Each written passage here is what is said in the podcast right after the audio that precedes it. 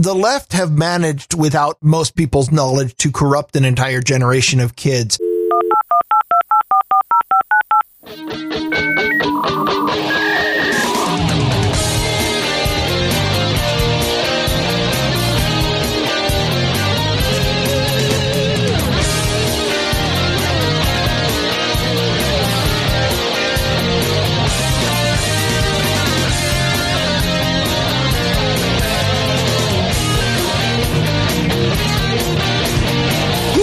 Grumpy old bitch! Hello and welcome to episode number 168 of Grumpy Old Bens for Monday, June 14th, 2021. I'm Darren O'Neill coming to you live from a bunker deep in the heart of middle America, just outside of Chirac, where over the weekend 43, 47 people shot, three fatally. Yay. And from America's left coast, where after a poor auto translation, I jumped into Halo and started celebrating celebrating Frag Day. Hey, I'm Ryan Bemrose. you know, frags are people too. I, I I just had to make a Flag Day joke, is all. Oh, Flag Day. Yeah, I know. People were blowing up stuff last night. I mean, Yes, well, they do. They, the the last half of June it always has that. it's like, oh, it's almost the 4th of July. Let's start blowing stuff up. Well, around here we get the the extra special. Like in the city, it's not legal to light fireworks, and of course they do it anyway. Uh, but it is legal to sell fireworks in Washington at state approved stands. But the state approved stands only have the the really crappy stuff like the sparklers and the little smoke makers and uh, um Things that don't So- go boom. so yeah, not things that don't go boom and things that don't have open flames. Those are what you're allowed to get in in the state of Washington. But the the thing is, we have these Native American reservations where the state of Washington laws don't apply. And so if you want the good stuff, you either go you go up to the res or across the water. There's a really good one uh over on uh, Bainbridge Island and um you can find everything and then you bring it home and you illegally light it off. And so the last two weeks of June is just people, you know, people go out and spend six, seven hundred dollars on fireworks that are not technically something you're allowed to light. And so I guess it was good that it was raining so hard this weekend. Yeah, I mean, I don't mind the fireworks, but I've never been able to understand why I would want to spend that kind of cash to just go blow things up. I would rather buy things that I can keep. Dick measuring. Yeah, I guess. So you can be like, hey, I made the whole neighborhood rock, man. They heard me 14 miles away. It's like, yeah, I mean, they're okay, but I've never been a big fan of the fireworks. Now, every now and then, like Disney back in the day, they would do a nice presentation and it would all be color coordinated and set to music. And that I can appreciate as a show, but the just guys in the backyard and it's going boom, boom, boom, boom, boom, boom, boom. It doesn't really do much for me. Well, that's because you're not there.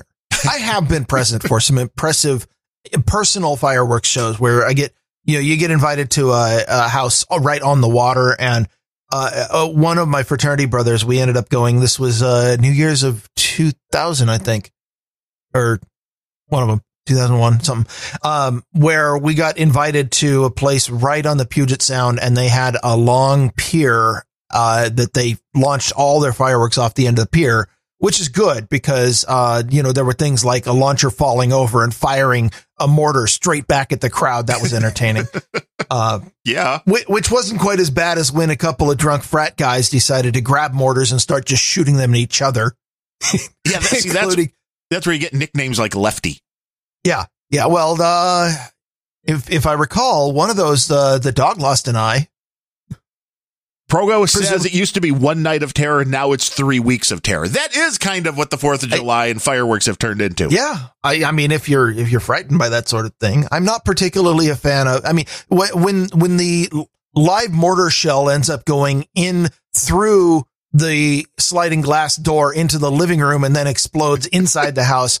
Yes. I, I get a little bit concerned and that that also may have happened, but otherwise, I mean, it's good, clean fun. And, you know, people, they, well, it's a little more, someone, it's a little more until someone concerning. loses an eye. Well, yeah, and that sucks. Let me tell you. And if you have, which we don't, but I know a few people that have dogs that just totally freak out when the fireworks are going off. And uh, you know, it's not it's not fun. Let me tell you what, it's a perfectly healthy response for a dog to go hide in the bedroom underneath the desk. Yeah, okay, your dog has PTSD the rest of their life, but can you tell? but no, the the problem happens, and this, by the way, is the retriever who uh, uh, lost an eye. Was when the dog is not afraid of the fireworks and goes, "Oh, that thing just flew way out in there. I'm going to go retrieve it before Right. it explodes." We're gonna play fetch. Yeah, when when they try to fetch, that's that's a problem for the dogs. Keep your animals away from explosives. That shouldn't have to be a public service announcement, but yet we've made it anyway. But hey, in Chicago, you're gonna get shot anyway. So what's the difference? No different. Those are explosives with side effects. True. 47 Like shot. Three fatally only though. So I mean the, the Only three, percentage. hey. Yeah. This is this was actually really safe for. It was a pretty safe weekend for Chicago. Have they ever considered like just not letting guns into Chicago? Do you think? Don't you think that'd fix everything? They have the, some of the most severe gun penalties in, in the world, but uh, they don't enforce them. And they wonder why then the laws don't work. I mean, you can't hold criminals responsible for what they do, can we? So over the weekend, um, we we we discussed this uh, in, in- privately, independently. Uh, uh, we've learned something interesting out of all of the topics on Grumpy Old Bens that we spew uninformed opinions about left and right. Wait, uh, wait, wait, wait, wait. Minimum. We spew semi-informed opinions Well, on yeah, most of them are. No, there have been one or two uninformed opinions. I'm just being charitable here. No, okay. So for for the dozens of topics and even hundreds of topics that we spew highly informed opinions about here on Grumpy Old Bens, the one that brings out the zealots and the trolls and the cultists the most seems to be crypto. Yeah. So we we had the discussion and we were thinking, you know, do we just stop talking about crypto because I mean it's hardly worth it for the number of angry ranty messages that we get about how we have no freaking clue what the hell we're talking about every time we mention Bitcoin or altcoin or anything or or Cardano which is apparently never going to be a thing. No, not going to happen. Our our discussion was uh, you know should we just quit talking about that on this show? And uh, and we figured, do we enjoy triggering people or do we not enjoy triggering people? And um, what did we come down with that we enjoyed triggering people? I think it was. I mean it's what we do. It seems to be entertaining. I mean- Embrace the hate, spew intentionally bad opinions about crypto. Yep, we're getting to that, Progo. Yeah, that's exactly it. But, but I love. Well, but I- but bad opinions are not necessarily wrong opinions. They're just opinions that the zealots don't like. well, and we cover things that we talk about things that isn't aren't necessarily our point of view. Things like the electric amount of electricity used with crypto. Oh yeah, but it's being discussed by other people, including those in the government who actually make the laws. So yeah. Like like we we get a lot of heat, a, a lot about talking about the fact that uh, a proof of work takes a lot of electricity and people coming back with, well, that's a feature and you should stop being so green. I'm like, uh, okay, first of all, m- you know my policy on this earth first we'll strip mine the other planets later Right. let's use up all these resources i'm cool with that i won't be here when we run out so i'm fine with but there are a lot of people out there for whom the high electricity cost is a real problem. And those people who happen to uh, you know through illegitimate election or otherwise be running the government of the United States and number of other countries are pushing the green agenda, uh, just came out on TV and said that uh, forget every other problem that the United States, forget the economy, forget every climate change is the only thing that we're going to be focusing on. That was that came out recently. yeah, Joe Biden said that.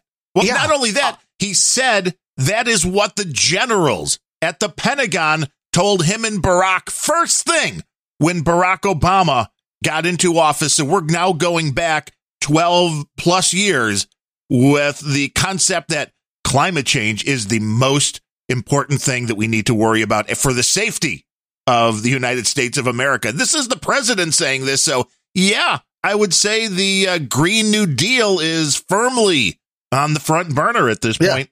I mean, Pentagon generals aren't what they used to be. I'll tell you that much. Yeah, yeah. Like go go back to the era of Bush when when they're like the number one problem that the United States faces is that we don't have enough cocaine or heroin flowing from Afghanistan. So let's go bomb shit.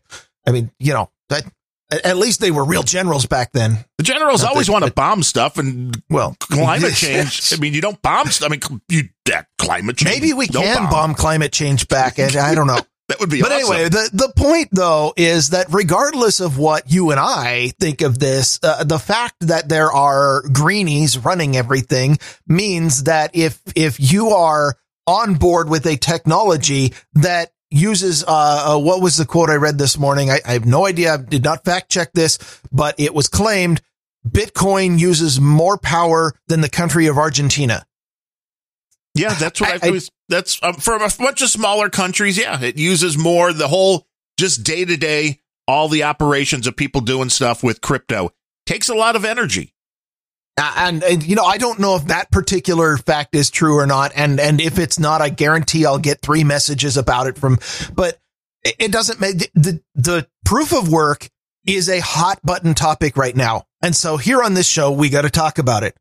I mean, we don't have to, but we're going to. It's it's a thing. Yeah. And we don't mind using power. I mean, I've talked about multiple times how ComEd keeps sending me stuff like your efficient neighbors are using this, and then your average neighbors are using this. And then here are you, you jerk, over twice what your average neighbor's using. Like, I'm using the power. I don't mind people using power. I use power to do some Ethereum mining. I mean, I don't care about the power use, but the rest of the world does. And that's something to consider. And the concept of saying stupid things like Cardano's not happening. Or in this case, like you guys said that, you know, the energy use is inherently bad. And it's like, well, can you then get, get me a clip? Show me exactly where we said the energy use was bad. I can't go back and listen to that travesty again. You guys are just so dumb. you know, it's like, okay, asshole, bye bye. Then yeah, that, that, was well, that was my favorite note of the week. yeah, it's like, well, then don't listen. We don't care. It's okay. I, I, I mean, if you're going to tell us we're wrong, then show us where specifically yeah. we're wrong. Improve your point, and then maybe we'll be like, oh, well, thank you for enlightening and, us. And that that that was my point in the whole thing. I didn't I didn't quite get as as worked up as you did just now. But well, it's for I mean, fun. I, trust me, I can if I really tried to, but I didn't have to because you did. Right. But uh, that my my favorite part about that was, uh, what do you think you're hell? Okay, we get an, a, a note saying. Uh, you guys have no idea what you're talking about. Well, okay, so explain what what did we say and what is well i can't go back and, and listen to what was wrong. You know it's painful and cringy. Okay well then i guess we're just gonna do it again aren't we? Because yeah. we have no idea what you're talking about. We're just gonna double down. That's what we do. We double okay. down on our ignorance here on grumpy old bens. So now that we've we've spent a ton of time uh you know berating the people who support our show which is what you do. That's the other thing is, is, uh, you know, there are a lot of people who are very into Bitcoin and keep giving there, uh, in, in a lot of cases, we're getting great information. It's too bad we didn't have the information before the show, before we made, but, but I, I am learning that, that Bitcoin today is a lot like Linux was 20 years ago, where the absolute best way to get the right information from these people who are very private and generally want to shut up and don't, uh, you just say the wrong information and you will guaranteed you will get the correction immediately. And so I'm getting great information. I just, I, I there's, Uh, maybe tone down on the anger or or come on here as a guest and then show all your anger. I, that that'd work too. Yeah, or point out specifics are important. I mean that is a big deal because when you're talking about very wide ranging topics when somebody just says stuff like oh they're wrong about everything they say it's like well no that's a lie because that's not true. But i mean sometimes it's fun to just to berate the experts. I played a track on the no agenda rock and roll pre-show at the end the other day that I didn't realize was a, uh, three minute Prince track. I mean, at the end of the rock and roll pre show, there are times I just need to grab something to fit the amount of time that I need. Was that supposed to be a track? I thought that was just like a, a, setup for the concert where he was unhappy with the lighting level or something. No, that was during the show as Prince spent about a minute and a half of the three minute song berating the light lighting guy with lights down, lights off, lights off, lights off. And I'm like, no, sometimes rock and roll is, uh, is just yelling at the lighting guy. And sometimes that's what we do here in our own way. Is, Reminds me of one. I don't know if you've heard it or not, but uh, Christian Bale had one of the most fantastic rants uh, five, six, seven years ago, uh, where he uh, he went off on a uh, a profanity laced tirade. Mostly, uh, apparently, one of the lighting guys had walked through his scene incorrectly or something. I don't know. Some some of the these talent are are really uh well, some of the talent are real. Snowflakes. Yeah. Which I, you know, I guess I can relate now that I'm the talent on this show. But, uh, it, it- he had this great rant where, you know, the, it's like, fuck is it with you? And the guy was like, I was looking at the lights and, you know, if you're still, I'm off this set. If you're still hired here tomorrow, you're out. You know, and, uh, like, it was a great rant. And then somebody put it to music and it became really catchy. and if you haven't heard that one, you should. And I'm not looking it up right now. see, no, but if we can go viral, we could get a lot more people to listen to the show and that would be good. Yeah. Well, then if you take the rant that I just did and put it to music, will that go viral? Probably not because I said it. Right. See, once you say you want to go viral, then you can't go viral. You have to pretend That's- you know nothing about going mar- viral. No, marketing companies sell that exact thing all the time. They try. I always love when a marketing company comes out like, we can make, you can, we can make your product go viral. No, you can't. You can you hit it once. Ask Sir Carl with a K about going viral. I mean, it takes Well, a I lot think of he's work. a little more savvy than that, but yeah. Yeah. Oh no, yeah, he is, and uh, that's why he gets paid the big bucks if you can pull that kind of stuff off.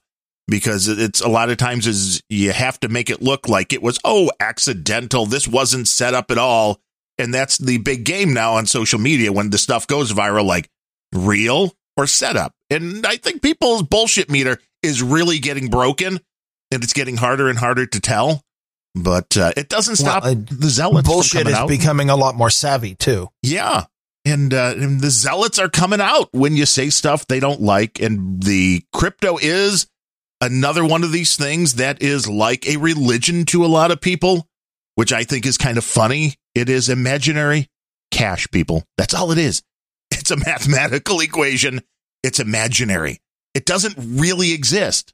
And, uh, I understand people place value on it, but it could disappear tomorrow. And I don't, I think a lot of these zealots don't understand that part that what Yeah. would happen to Bitcoin if, you know, Joe and his cronies now decided to make it a felony to hold or trade or do anything with it. I mean, we talked about El Salvador with Yeah. them making it. Speaking of imaginary cash, Yeah.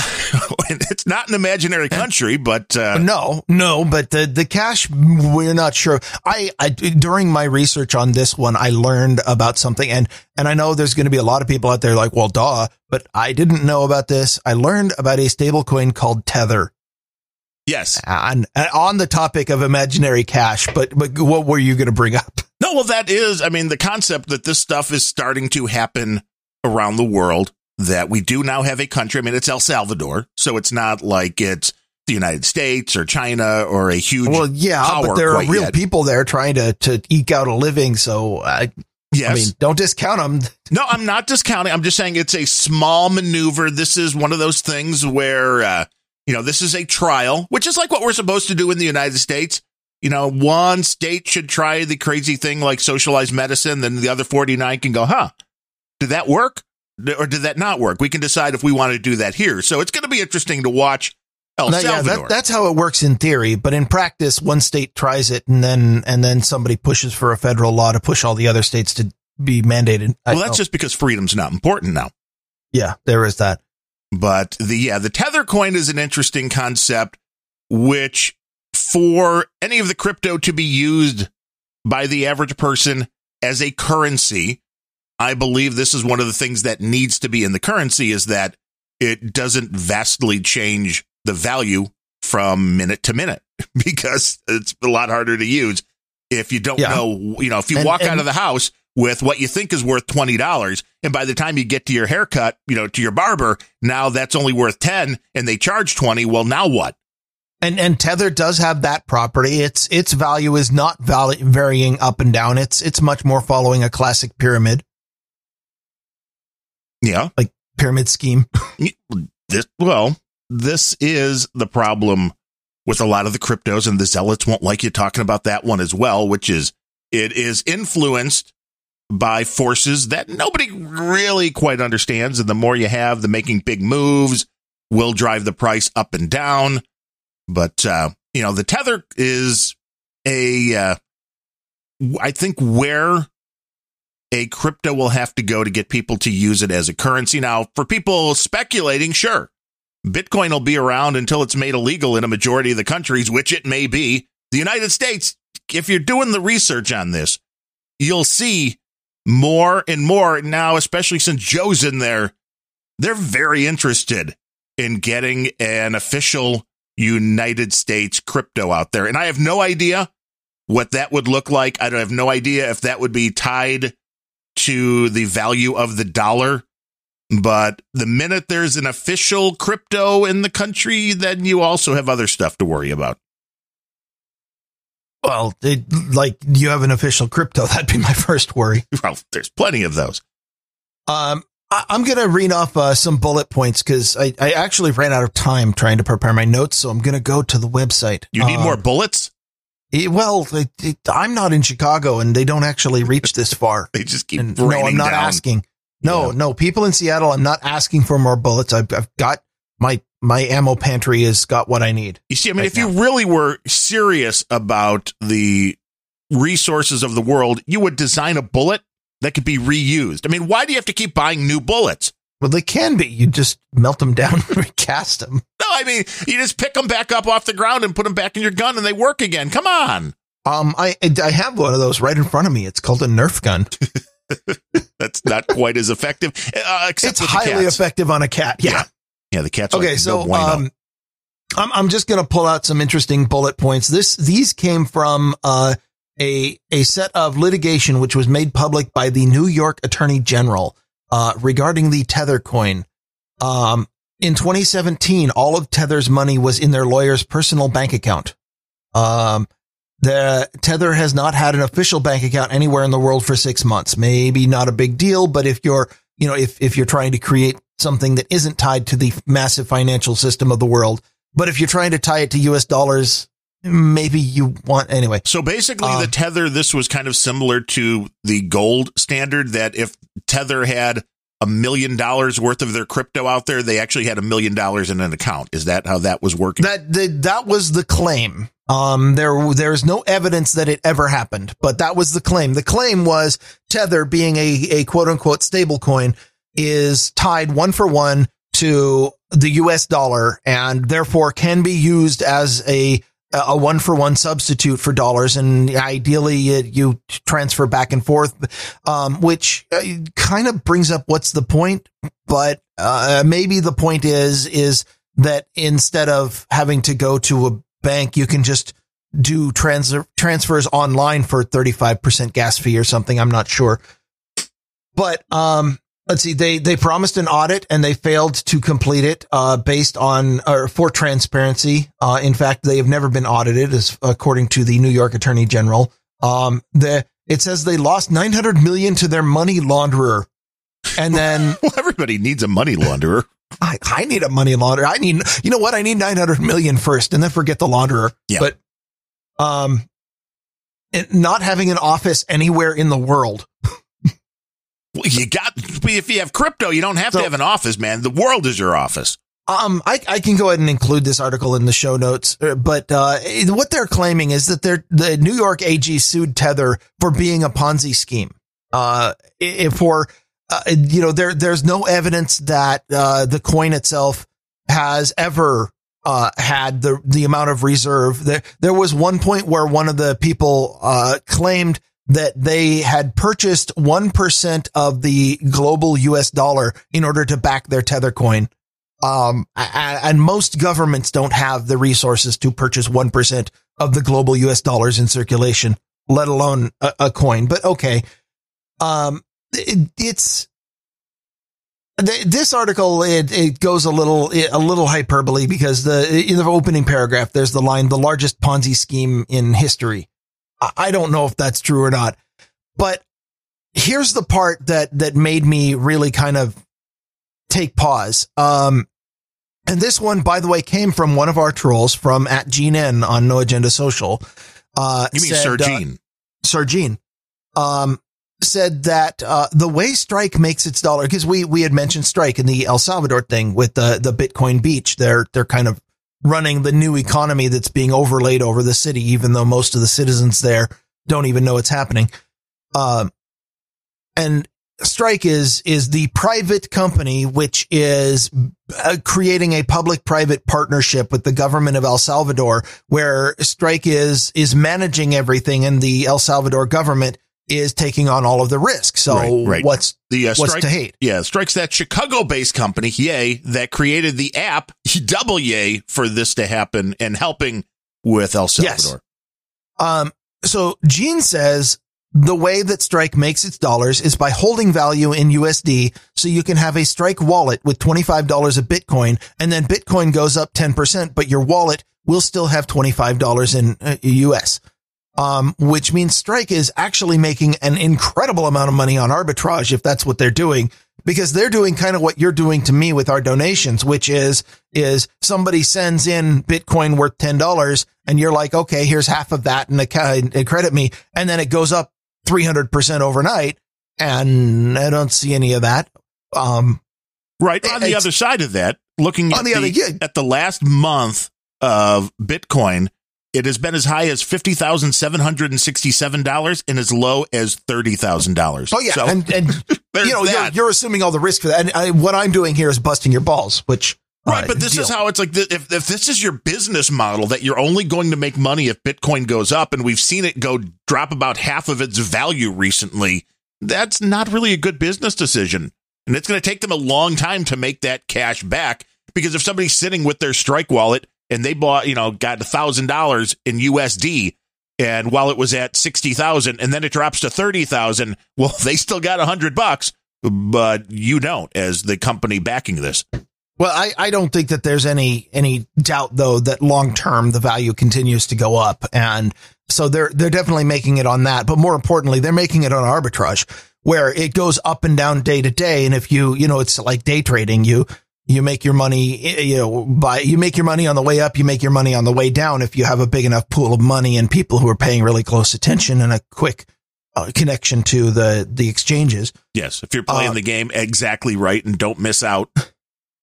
but uh, the thing that I I learned, and I I can't say this is absolutely certain because uh, there there are conflicting reports on it. But what it looks like is that Strike, when they say you have twenty five dollars, that Strike is not actually storing twenty five dollars for you. You don't have dollars. What you have is uh, USDT, aka Tether coins, and uh, that that pegged my scamometer right there.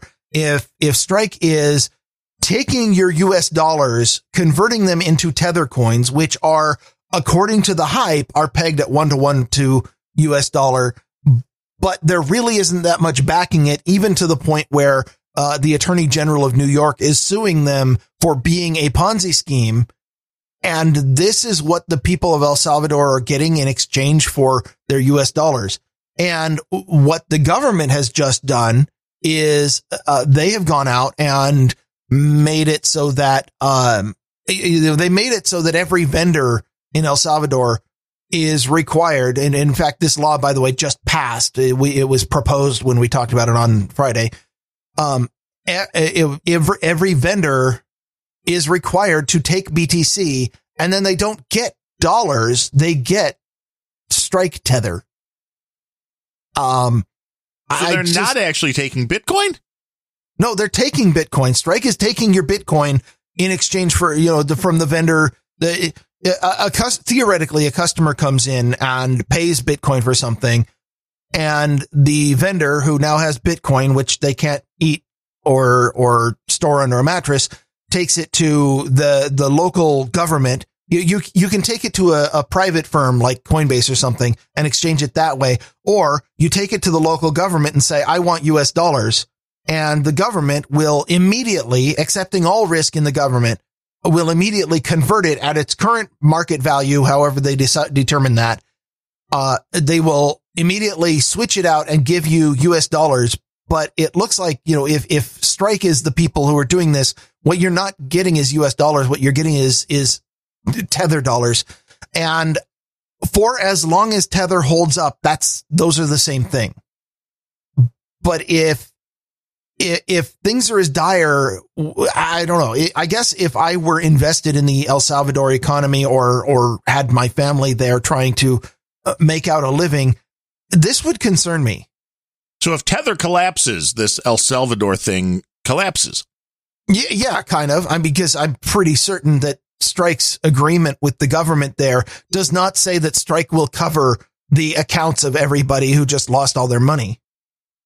You know, it's interesting because when we talked about it on uh, Friday, it was, well, when people are paying with the app to somebody with the app, you know, nothing ever goes back and forth to Bitcoin. And we're wondering, well, how does this all work? Well, I guess that makes a little more sense. Well, that- actually, the, the law does provide one more thing, and that is that you are allowed to convert your USDT, your tether dollars back to real Bitcoin at any Bitcoin ATM in the country. And by the way, there are two of them. they are both in El Zonte, the, the Bitcoin beach. Yes. Town. Uh, there are none in, uh, well, I, the, the article, uh, the, well, the blog post that I, uh, was looking at said, uh, there, there don't happen to be any Bitcoin ATMs in the backwater burg of San Salvador, which is their capital country.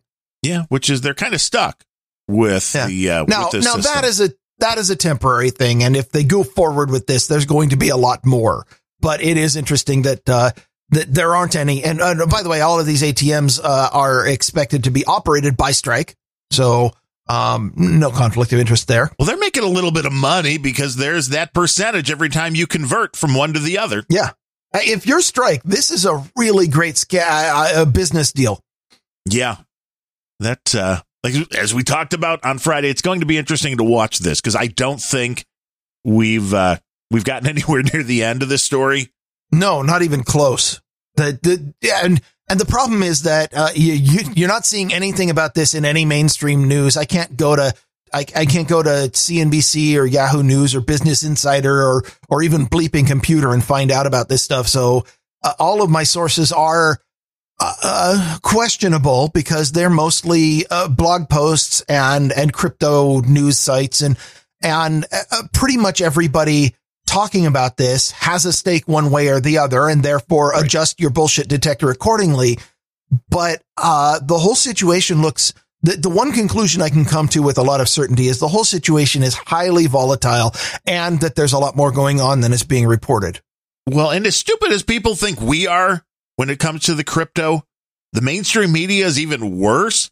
And trying to get any coverage on any of this stuff is nearly impossible, which just makes it even harder to understand what's going on, to try to break it down to the point to where you know whether it's a good thing or a bad thing, what's going on in El Salvador and with other cryptos that are going on.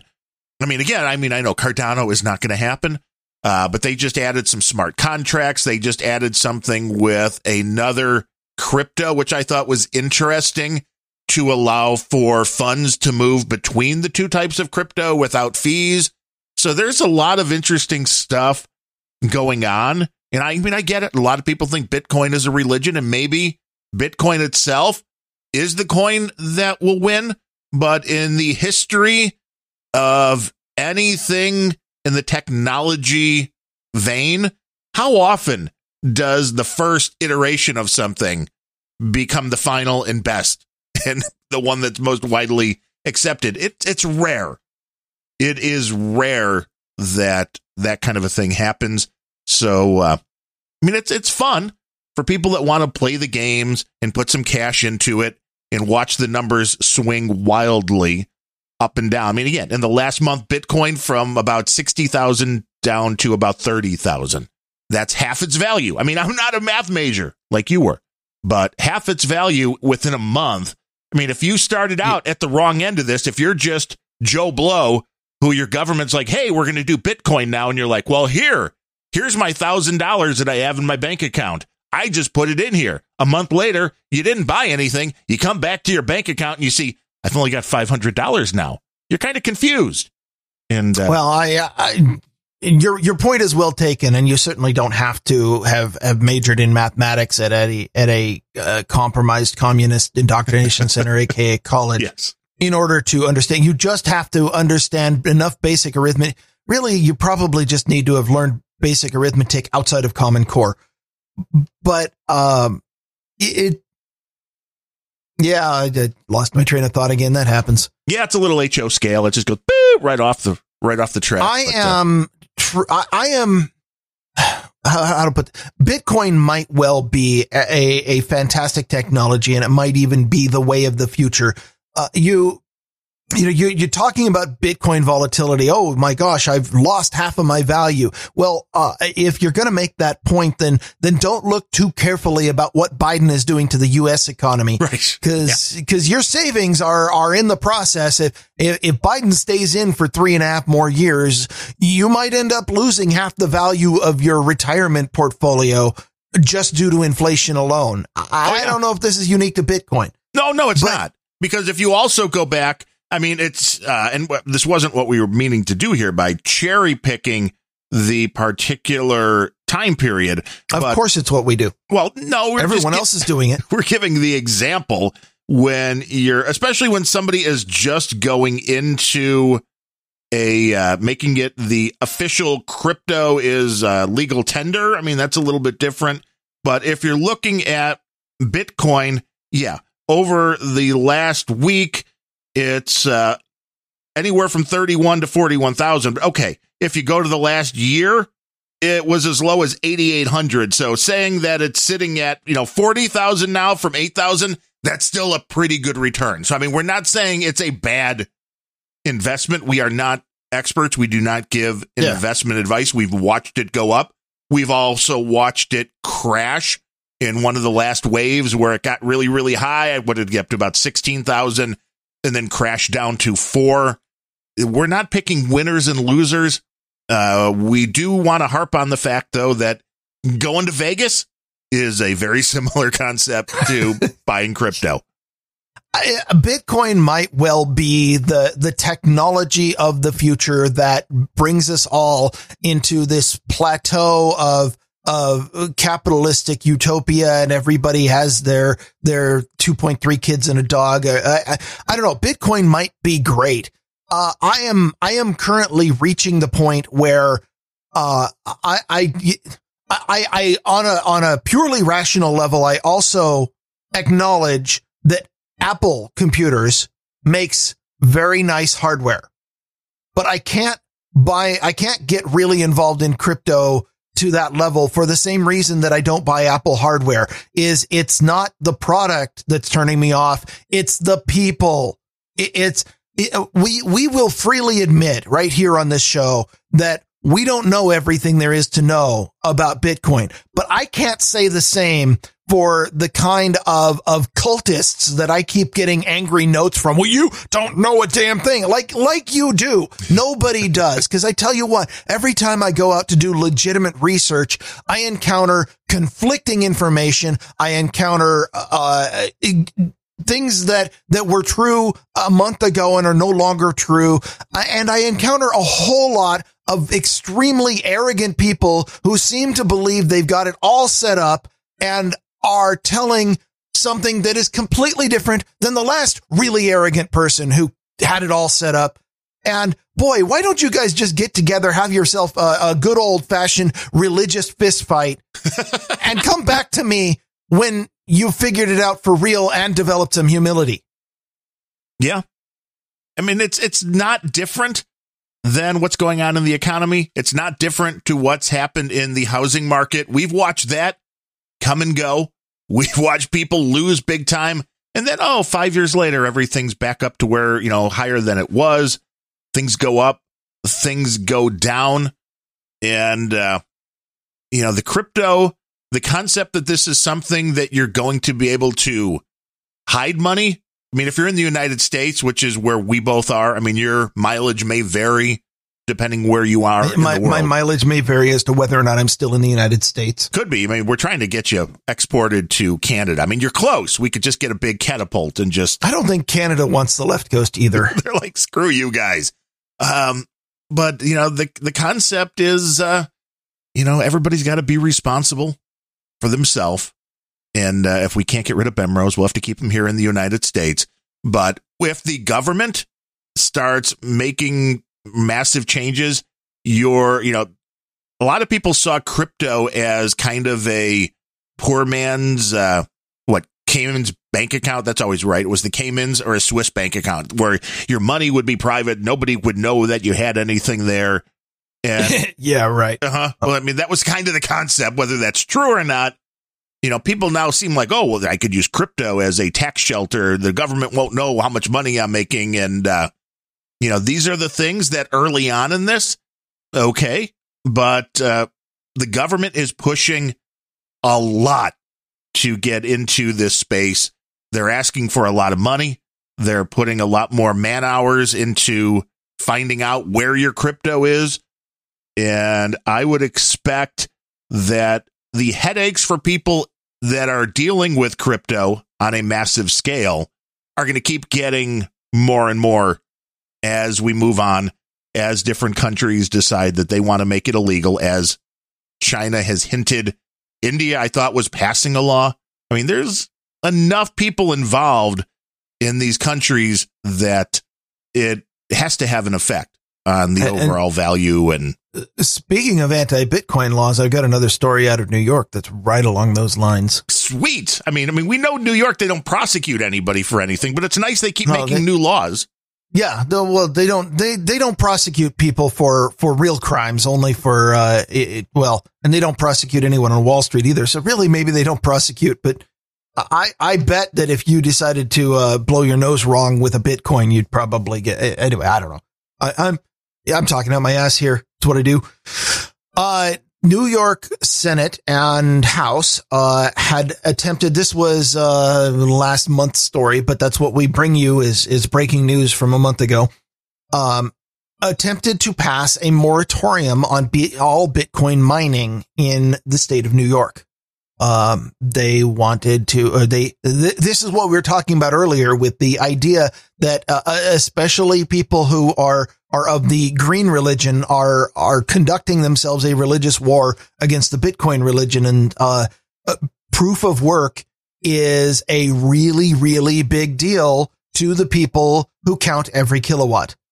Um, this particular bill cited uh, mining operations set up in converted coal plants. Are you familiar with this? I am not, but I mean, that would make sense because there's there's electricity.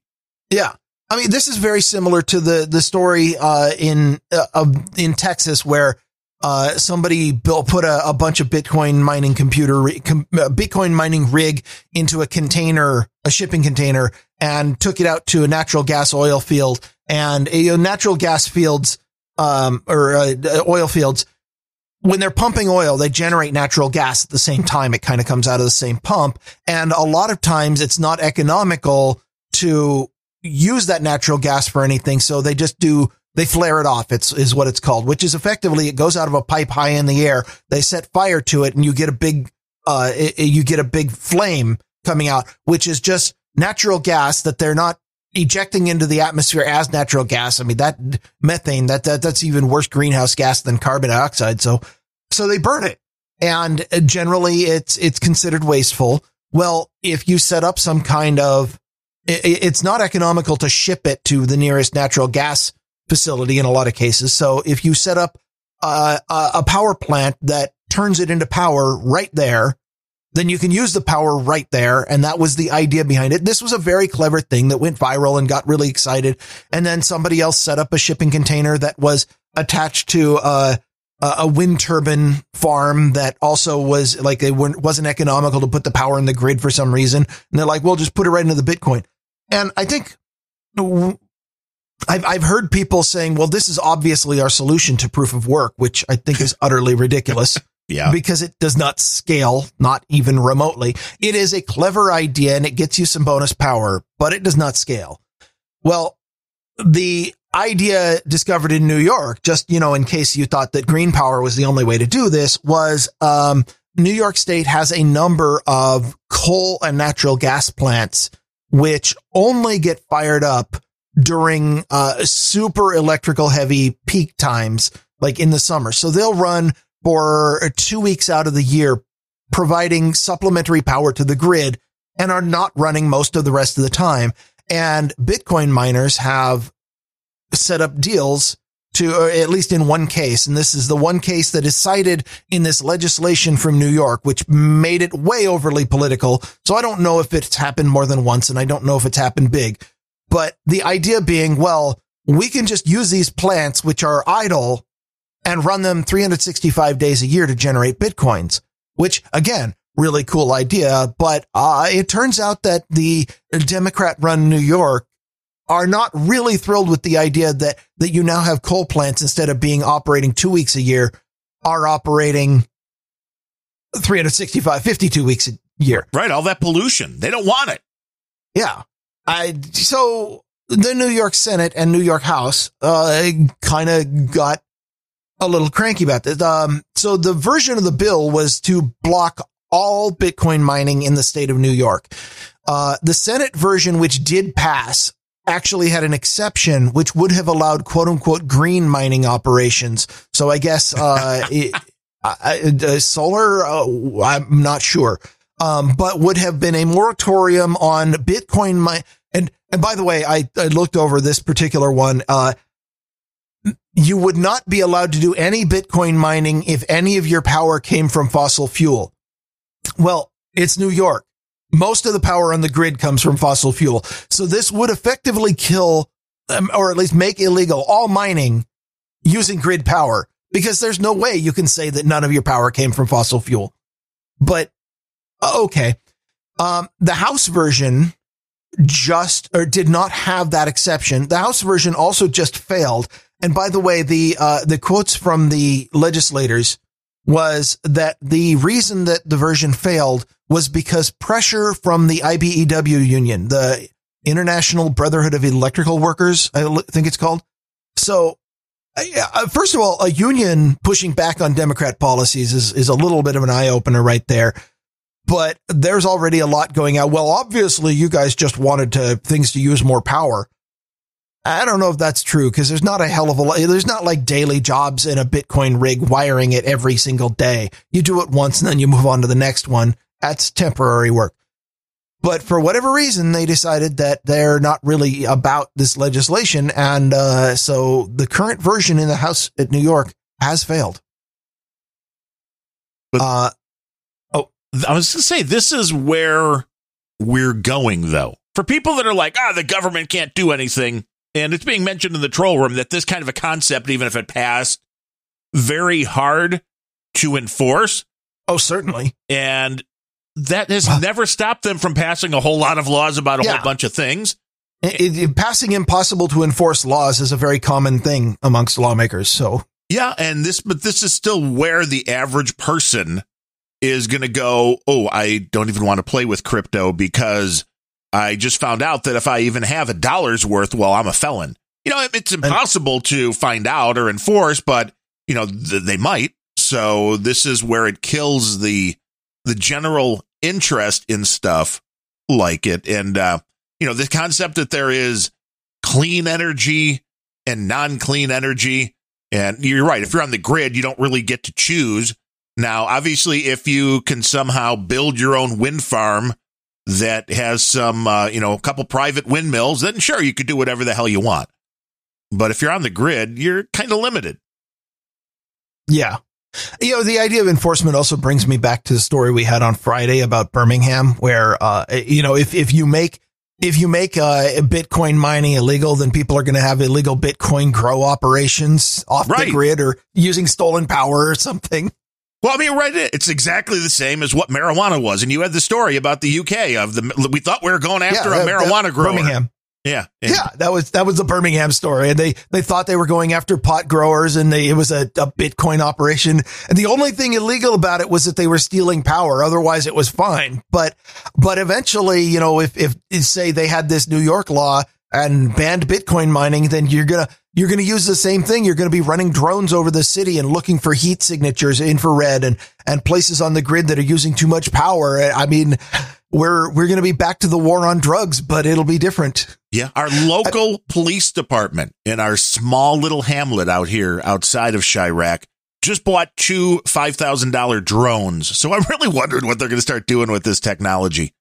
And I don't, I, I don't think most people are going to try to make crypto illegal. I mean, the, the, if, if big banking has their way, crypto is, is going to be a threat to them. So that they might push for it at a federal level, but at the local level, you know, the one thing I, I, I don't think most people are against Bitcoin. And I don't think that enough of, you know, public sentiment, well, most of public sentiment is they don't give a flying crap about Bitcoin, but uh, for the people who care, they're not, most of the public is kind of cool with it. Well, yeah, so no, see, that's not what's going to get it banned at the local level. What's going to get it banned at the local level is proof of work and the amount of power it uses. Well, and because of that, wait, and I don't, I haven't heard this from anybody yet, but wait for the equity argument, which is, oh, to be able to mine, you need a computer and you need electricity and that not everybody has those things. So. And, and, you have to live right next to one of these decommissioned power plants, uh, something like that. Yeah, and uh, you're going to uh, you're going to see this because people that are making money, and I've talked about my two little crappy computers running, and it's about every I think six to eight weeks. Today I got the payout again, which was about 125 bucks in Ethereum for letting that run, and my power bill was about 125 bucks for the month. So, I mean, that was over two months, but it's like, it's, it's, I'm making a money on it. We're not losing money. There's no question at this point that we're not losing money making this run. But for those who actually want to make any kind of decent money on this, again, yeah. for me, running two months will get me 125 bucks. And, well, people don't care about that. They want to run like a thousand, you know, GPUs at a time and make, you know, a thousand bucks a week or whatever it is. Yeah. And here's here's the here's going to be the equity argument against, uh, especially against proof of work, and that is that you are using up our common Earth resources in order to generate the bitcoins that you're keeping for yourself, and that makes you selfish. And that me, you know, your stuff needs to be taken away and redistributed to the people who aren't lucky enough to have set up a Bitcoin mining rig. That's going to be the argument. Yeah. Oh, I have no doubt. I have no I pulled, doubt. I, I, pulled two quotes from uh, one of the the Greeny articles that uh, was talking about this New York law. I wanted to read to you. Uh, the first one is is opening paragraph. The ongoing climate crisis created by the mining of cryptocurrency is accelerating. That's not loaded language, is it? Repeat that one more time. The ongoing climate crisis created by the mining of cryptocurrency is accelerating. So it's created now. The climate crisis the climate crisis has been crypto. created by the mining of cryptocurrency and it's accelerating. I thought it was going on a lot longer than that, but okay. Nope, nope. This is this is a new one. The old ones are still there. We got a new one though. Oh, in fact, oh. we got we got lots of crises going all at the same time. I, I mean, you know, there's space in in uh, an alarmist's head for as many crises as you can fit, really. Yeah, I mean, do you know, do you know what doesn't take any power at all to pass a dollar shutting bill? the fuck up? A dollar oh. bill. yeah, that too. you know, I can hand it to you. No power needed. The the other quote I pulled was uh, a single cryptocurrency transaction uses the same amount of energy that an average American household uses in one month. That's bullshit. It yeah, I was going to go citation, needed. but it, I, it has to be. There's no possible way that now uh, uh, maybe a single block. I, I, could almost see that happening in, in the future. I don't even think that's true, but a transaction, a block has lots of transactions. I, so citation needed, but this is what the people believe. And these people have the ear of your Democrat politicians who are now going out and starting to pass anti crypto legislation based solely on the idea that it's destroying the environment, creating a climate crisis because it uses too much power. So to the troll that we had telling us that the excessive electricity usage of proof of work is a feature. Maybe it is, but it's a feature that's going to get the whole technology banned in a lot of places. I, I'm not going to, I'm not even remotely going to presume to give advice to the people running the Bitcoin network, whoever they are, the shady miners in the background. But I'm feeling like if they don't want their shit to be stolen out from under them by busybody politicians and bureaucrats, they might want to look into the whole proof of stake thing once again. Yeah, and uh, Sir Seat Sitter, Sir Sir Seat Sitter said, uh, going to definitely talk about what is and isn't real money on the show tomorrow with Darren O. It's Wednesday, Sir Seat Sitter. I mean, I hate to tell you when your own show is, but it's Wednesday, not on Tuesday. He's going to talk about it tomorrow. He might be, but not with me.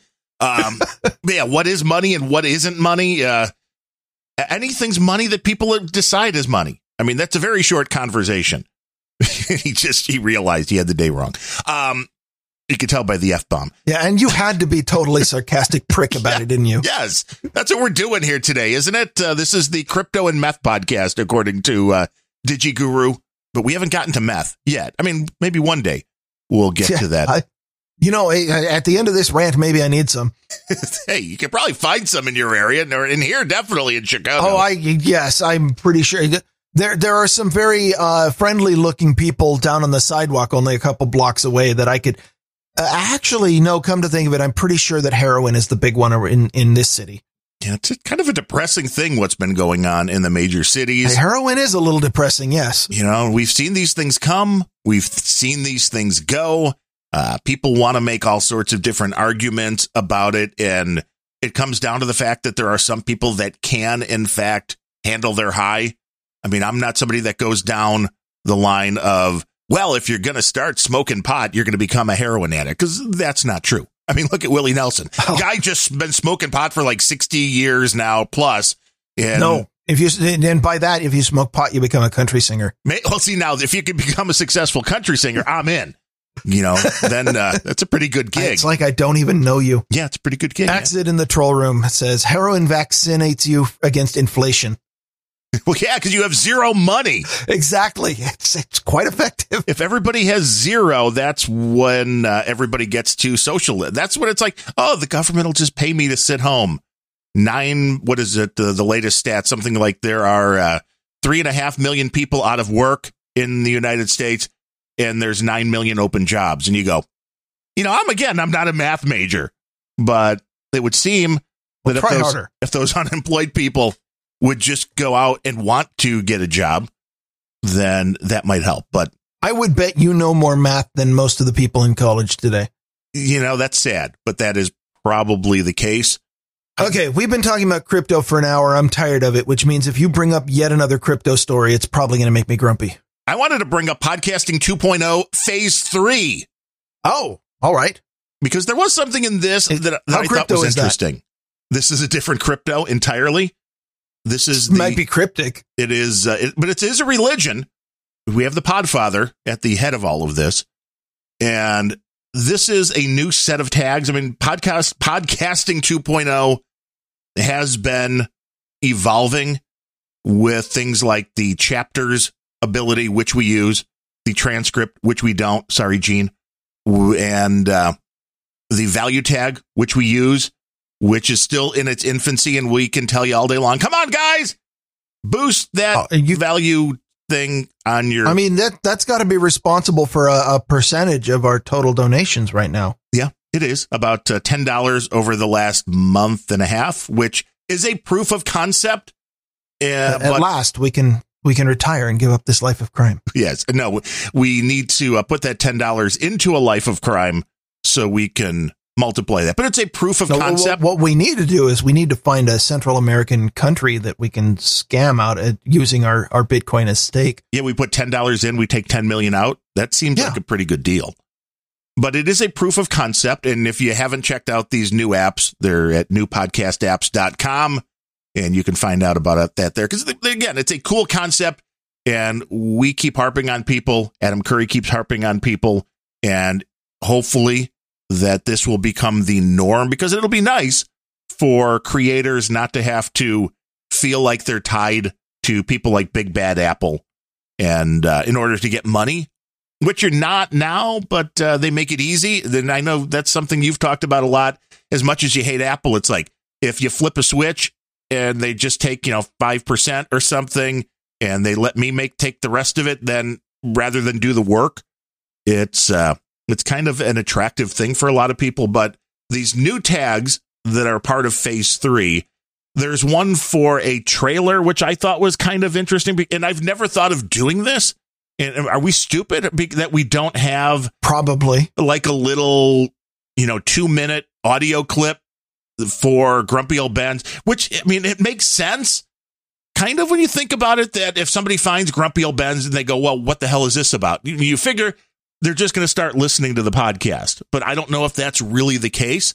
Uh, now, when it's a two hour show, I don't think we, I don't think people do that. It's a harder sell to go, well, let me see I mean, what this is all about.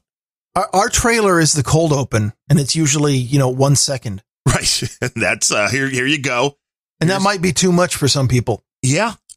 Now, if you actually had a little two minute or so commercial, I mean, I don't know what the proper length would be for a podcast trailer, but most movie trailers are what, 90 seconds, two minutes that try to sell you on going to see a movie.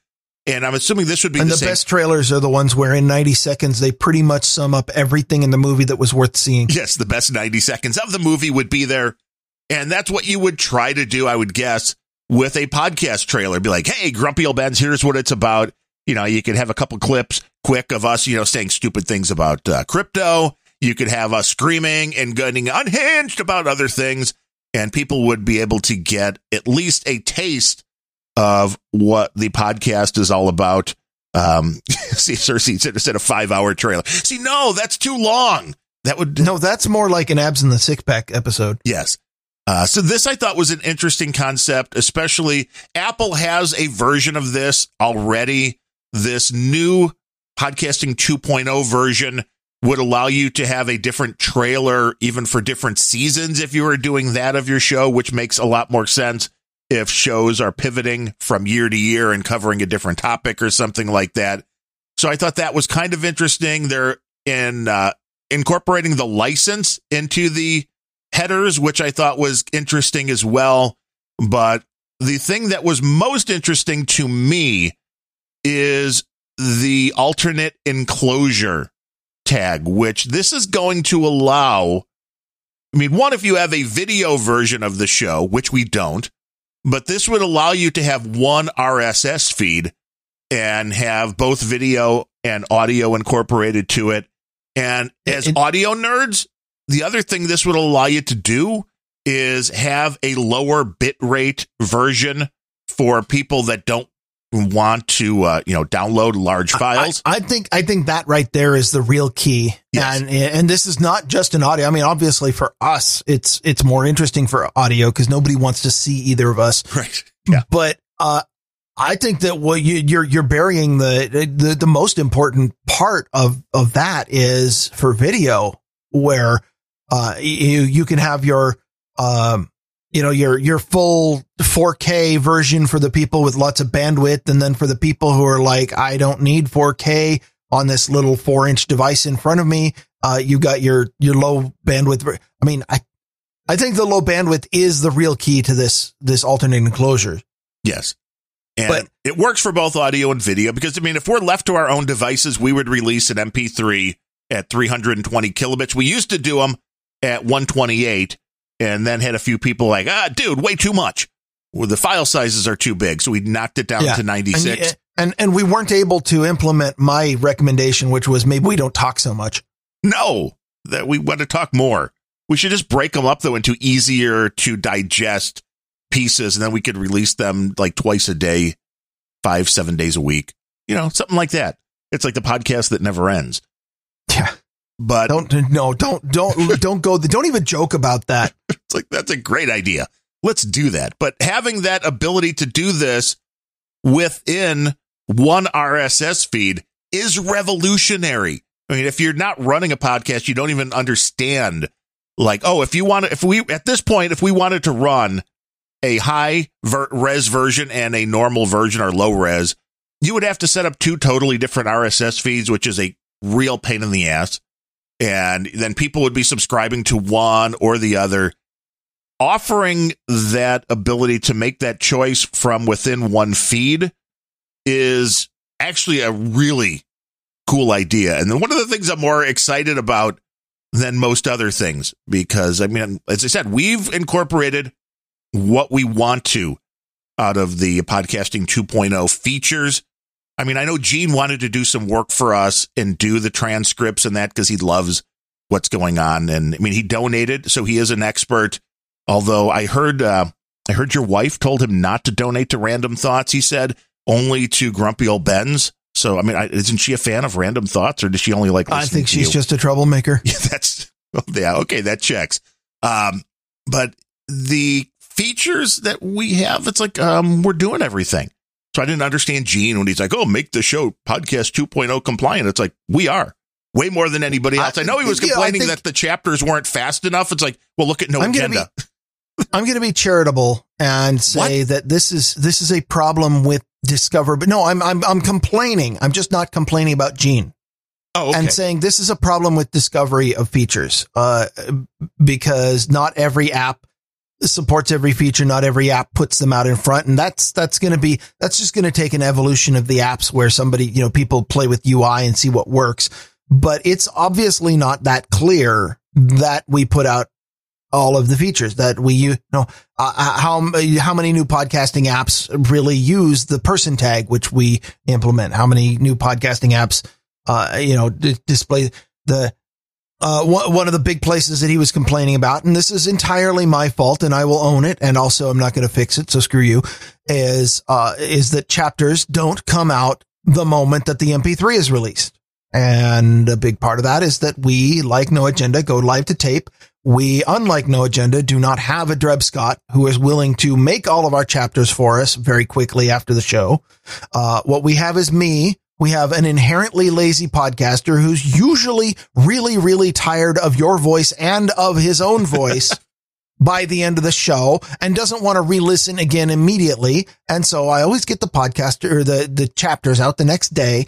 And if that's not quick enough for you, go install Hypercatcher and do this thing for us and we'll love it. Well, yeah, if somebody wants to do the chapters, if you don't think Ryan's doing a good enough job and you want to do them, I mean, it's easy enough to uh, to let you do that. So I mean, hey, Darren at grumpyoldbens.com, Ryan at grumpyoldbens.com. Um, there was an article which I'll link to, which was talking about these new features that uh, did mention the value tag. And one of the things that this uh, person was hoping this would include, let's see, do we have a name here who is writing this? Uh, the website is uh, techdistortion.com is the blog that it's on but said that he wished that the value tag had the ability for people to attach, if they choose to, Uh, attach who it came from. So if we got sats, we could see at the end of the week or whatever that we got X amount of sats from, you know, Sir Spencer or from Fletcher or yeah. from whoever. Because for shows that like No Agenda, and this was one of the first things we brought up, and we do this here as well, you have a ecosystem where if you hit a thousand dollars, you're a knight on no agenda. You're a guru here. Our buddy Jay Finley is the one and only guru as of yet. But for doing all of this kind of accounting, people want credit for the donations that they give and not being able to attach who you are, I think keeps some people from wanting to give value. So I think that would be a cool addition. I'm sorry, I was reading the troll room. People are giving me crap about not doing a good job. well, that that's nothing new. Why would that distract well, I you?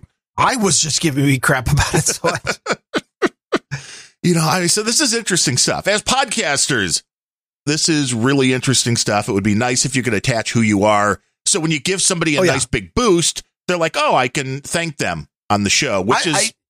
And I don't think this is unique. You know, no agenda and, and us. We have the, a unique concern where we we want to track donations for the purpose of tracking lifetime donations. That is that is a righteous goal.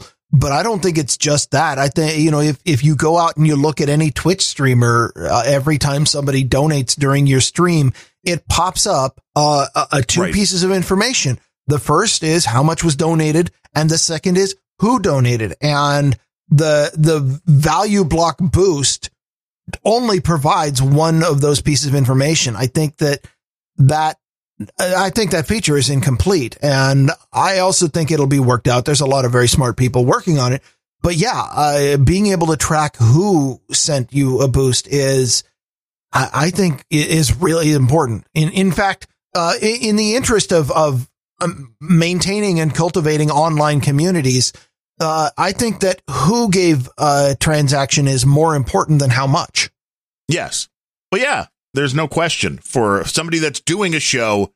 You, as, as horrible as tracking and marketing is, you kind of want to know who's listening.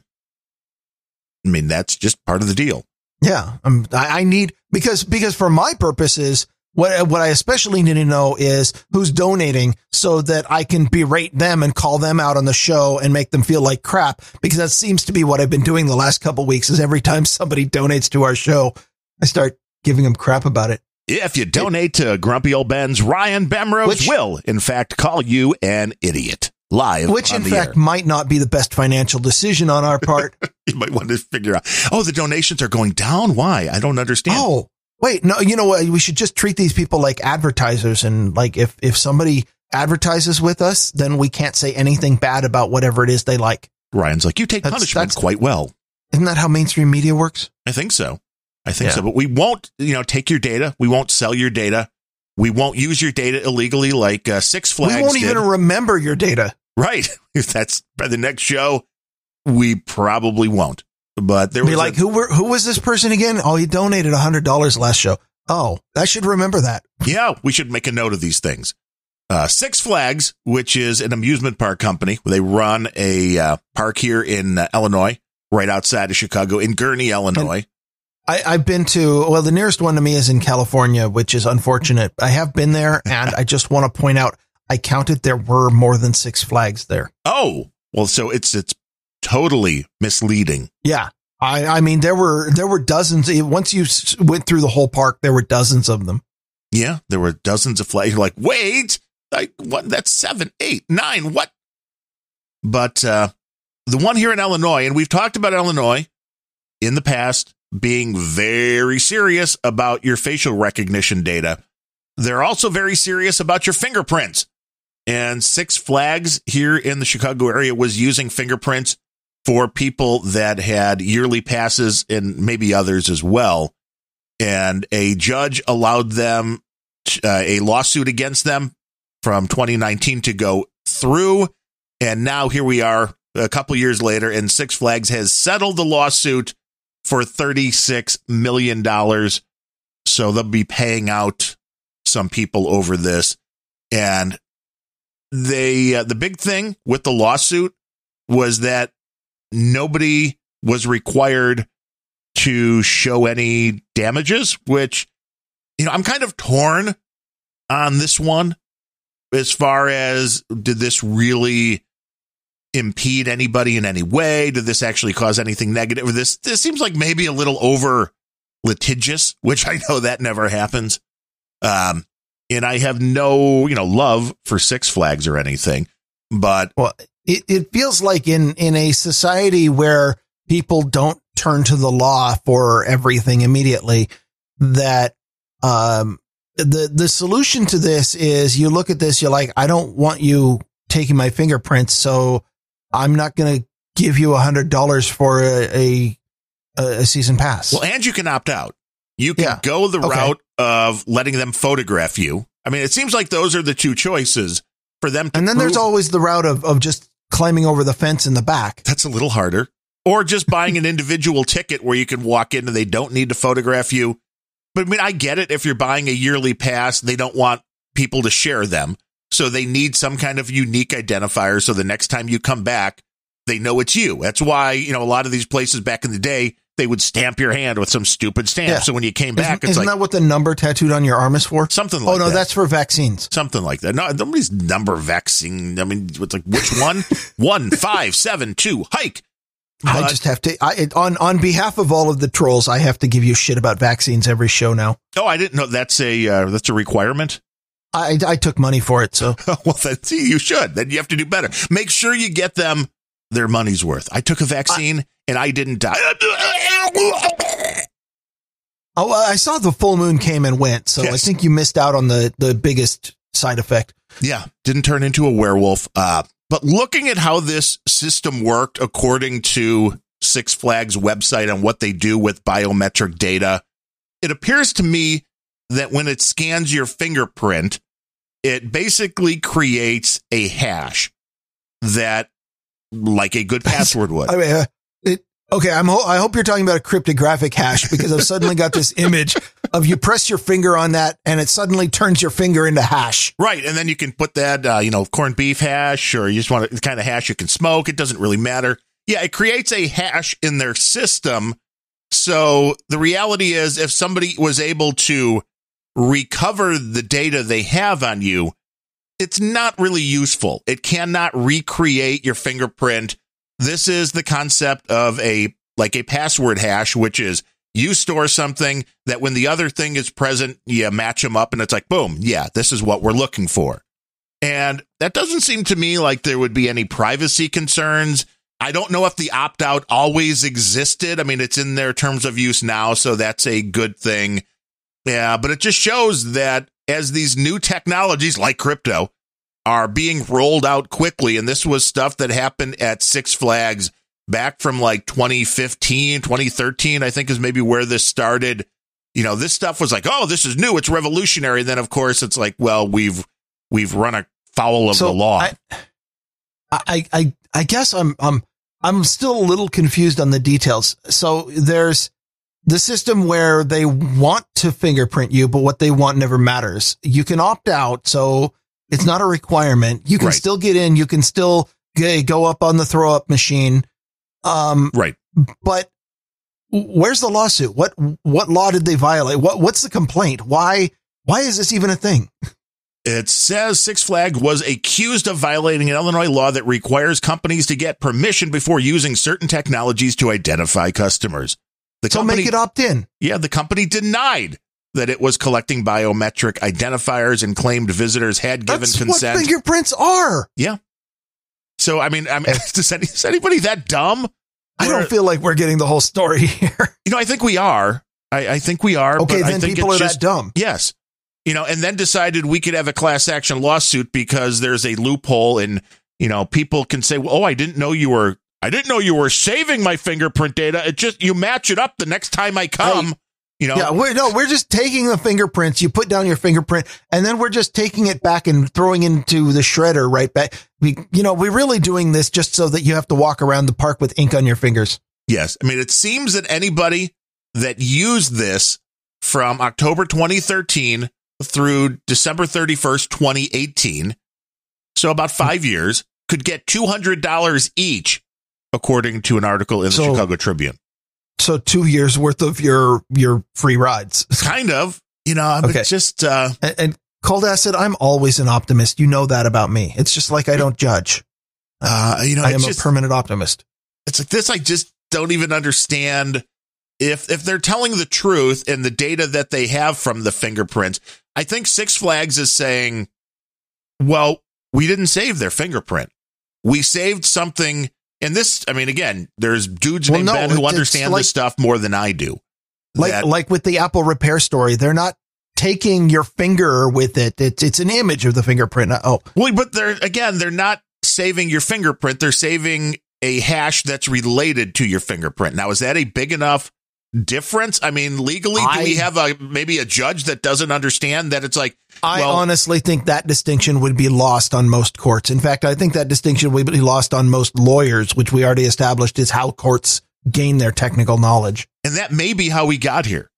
Because if somebody were to say to you, "Hey, I've got my amusement park," and people scan their fingerprint, and then I create a hash, I don't keep a picture of their fingerprint. I don't. I can't recreate their fingerprint, but I've got a hash now that if they come back in and put their fingerprint back on that scanner, I can match that it's the same person, it's the same fingerprint. Are they really collecting your data? I mean, they're using your finger to create something of their own, but they're not really. Uh, yeah, it's uh, definitely over the head of anyone in the legal, I mean, unless somebody was already technical before becoming a lawyer. I, you're, you're talking entire gibberish to, uh, I, I understand that you might not have been a math major, but you understand this better than the, the courts do. Yeah, I mean, you could share that hash with other people, cold acid, but they would not be able to recreate the fingerprint unless the person came in. And they're not saying that they did share this information with anybody. They're saying they were bad and collected it without telling people.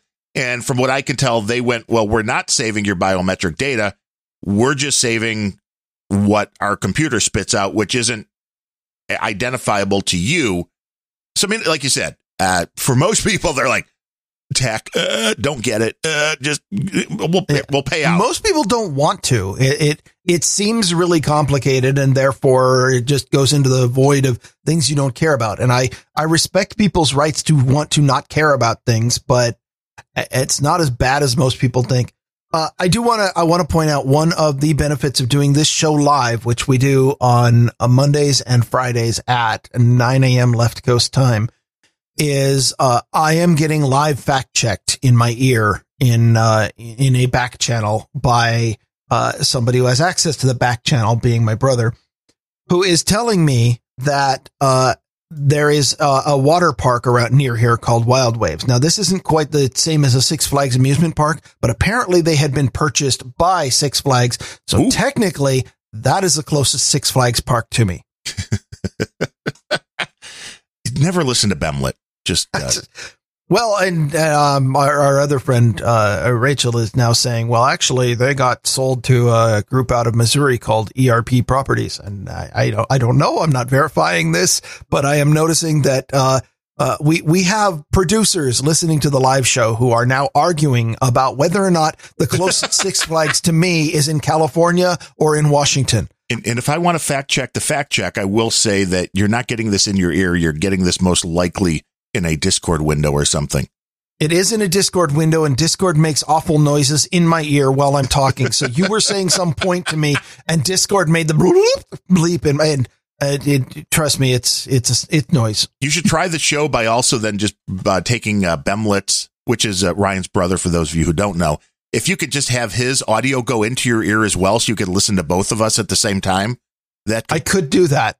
I am so not going. I could I could drop into the Discord chat right now, and then everything that I say would go to both there and clean feed, and everything both of you said would go to my ears, and I would uh, I'd be schizophrenic. You would scream. if I didn't.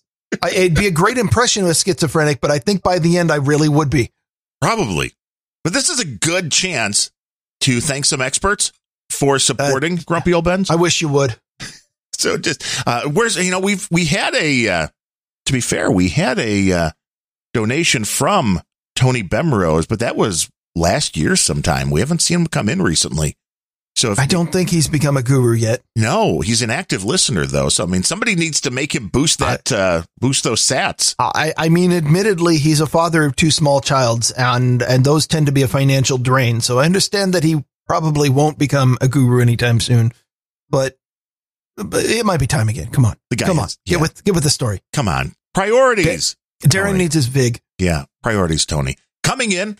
Yeah, and I believe uh, this uh, this again is going to be the donation that's going to cost me a little money because uh, I am going to order a hardware Bitcoin and crypto wallet because we've gotten some anonymous donations and nobody ever sends notes in to say whether it's for the Grumpy Old Bens program, which you're listening to now, whether it's for the random thoughts, R-A-N-D-U-M-B thoughts.com program. And, and most normal people would conclude that the solution is to have two different wallets. Yes.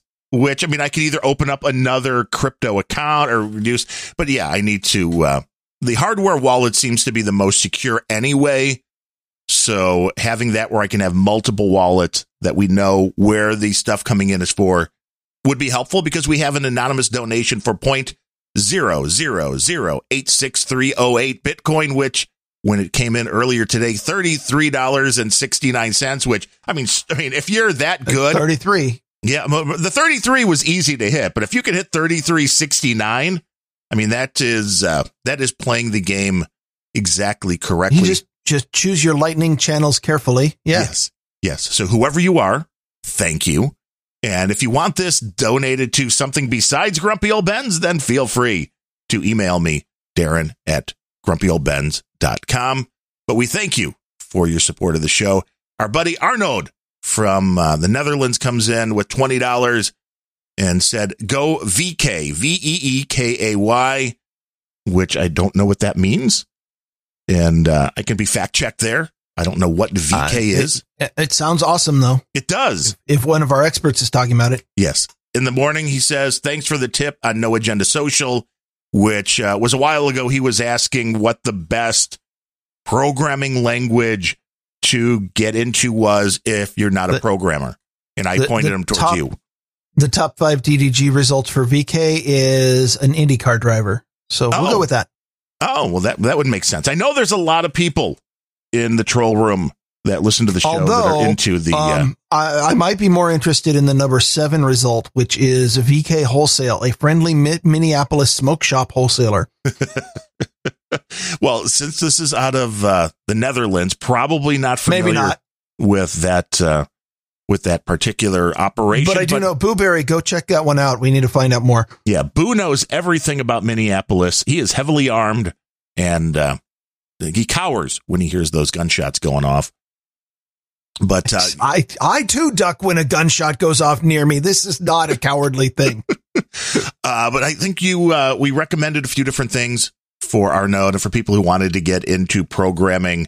It depends what you want to do because there are some things that are fairly simple for people who aren't programmers to get into, like Perl or uh, um, you know your your very simplistic languages, even some JavaScript that you can take. Perl is really good because you can't get a syntax error. No matter what line noise you pipe into the interpreter, it is a valid program.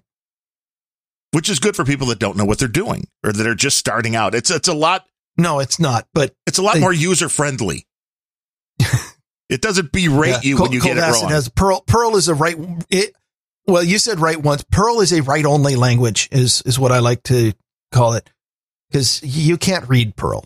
No, no. If you're if you're just starting out, uh, I I hate to say this because I'm not huge fan of the language, but your best bet to start out is probably Python. Uh, it's interpreted. It's it's more English like than a lot of the other ones out there. It's particularly powerful. It has a very rich library, and if you stay away from list comprehensions, then you can generally get through your first day without losing your mind. which is important to get people interested in this kind of stuff. It's, you know, to me, the programming is very much like learning to play the guitar, which is not easy at all. I mean, and it takes some, you know, building up that muscle memory. Just somebody showing you, well, here's how you play a C chord. Well, being able, excuse me, to be to be able to finger that and hold down the strings with the proper amount of force, it takes some practice. It's not like you could sit down and become proficient quickly. And I feel the same way about fingering a G string. hey, now that's now Brandy on the main stage featuring Ryan Bemrose. Um, but thank you, Arnoud, and we hope you uh, got started in programming. And if you want to write the Grumpy Old Ben's app, Yes. feel free to let and, us know. And and for for reference, Arno, who who very recently joined the troll room for the purpose of saying this, says that it is in fact a Dutch indie driver. So ah, that that- would that would do it. yes, that would do it. Uh, coming in next, a new expert, uh, Loretta, otherwise known as Rett. If you listen to No Agenda, you heard her letter on No Agenda yesterday. Comes and that in. was a great note. yeah. Well, see, experts are good when they know more about what they're talking about than we know about what we're talking about. Which I know we're setting the bar lower here, so that way the experts can feel free to let us know where we're wrong on things. Uh, she did include a note that said, uh, "Hi, Darren. Since uh, since I was kind enough to provide the link for her to No Agenda Social, she figured it was the least she could do to check out Grumpy Old Bens. That was one of the best decisions I've made." She said, which now I'm questioning her sanity. I am questioning. she just came out of the military. I'm I'm going to go with it. Uh, also, if if you question her, she could probably bend you in half. yeah, that's probably true. Or she knows people just you know press of a button or two. Our digital Yeah. life. Uh, and and not just military. This was USMC. Uh, I I- I wouldn't cross this person. I- Yeah. I, think she's USMC working in the Pentagon as a dudette named Bernadette, which means it's like I'm only saying nice things.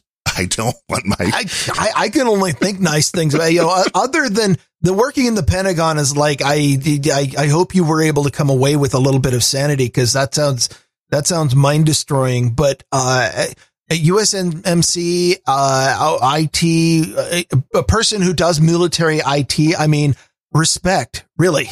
Yeah, and she's starting from the beginning of Grumpy Old Bens. So I don't know when she'll get to this episode. It might take a while. She's working on her house, she said, but has been binging Grumpy Old Bens. And I mean, those first episodes Oh, are still binge worthy. I swear I read that when I read the note. I swear I read it as binging. I'm like, I, I guess we're in that search engine. yeah, I've been binging on it, baby. It's it's close. It was close. I mean, she also said she's working on the house and then said vice working, which I didn't know what that meant, but I think there was some spell checking going on in the letter. So hopefully we're not getting anything wrong. Uh, she does say the software update episode 11 encapsulated every bit of frustration and hate that I have for Microsoft. So she, she, you and her are really simpatico on that. She Yeah. says, I could rant for hours how it would kill DOD, where I used to be a high ranking dudette named Bernadette.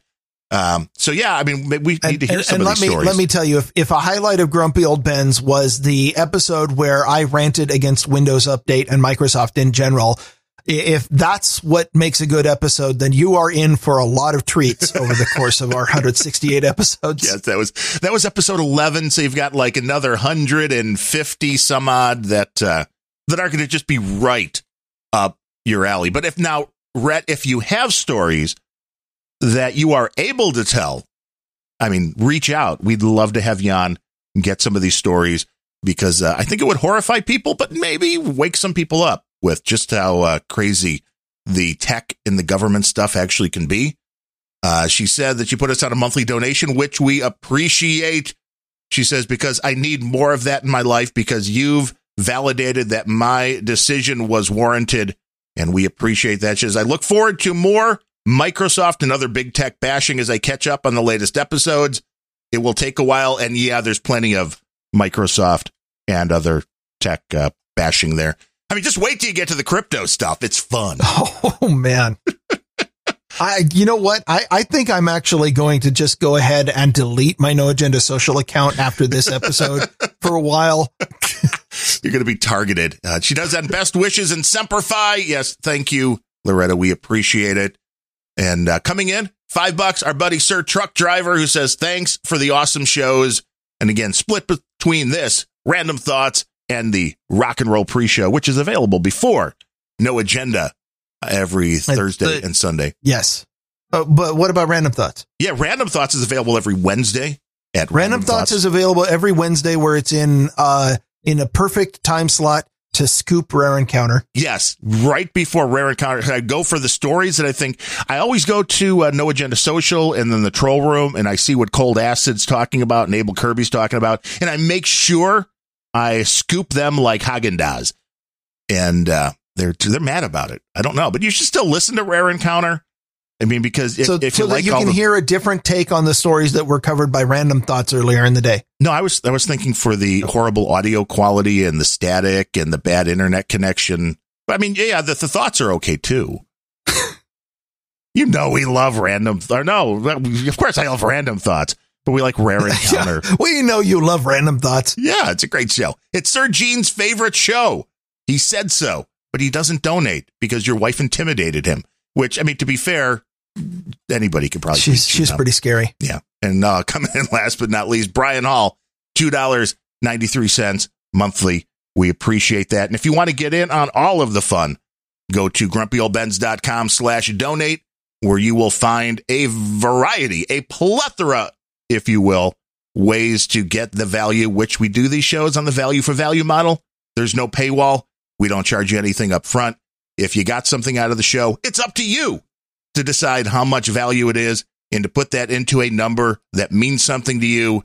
Take that to grumpyoldbens.com slash donate. Click the donate button and you can do a one-time or monthly donation through PayPal. You can click one of the QR codes or the wallet addresses if you want to do Bitcoin, Cardano, uh, Ethereum, and uh, the other one as well, what Algo, all of those. And you can use the PO box address if you want to go the snail mail route.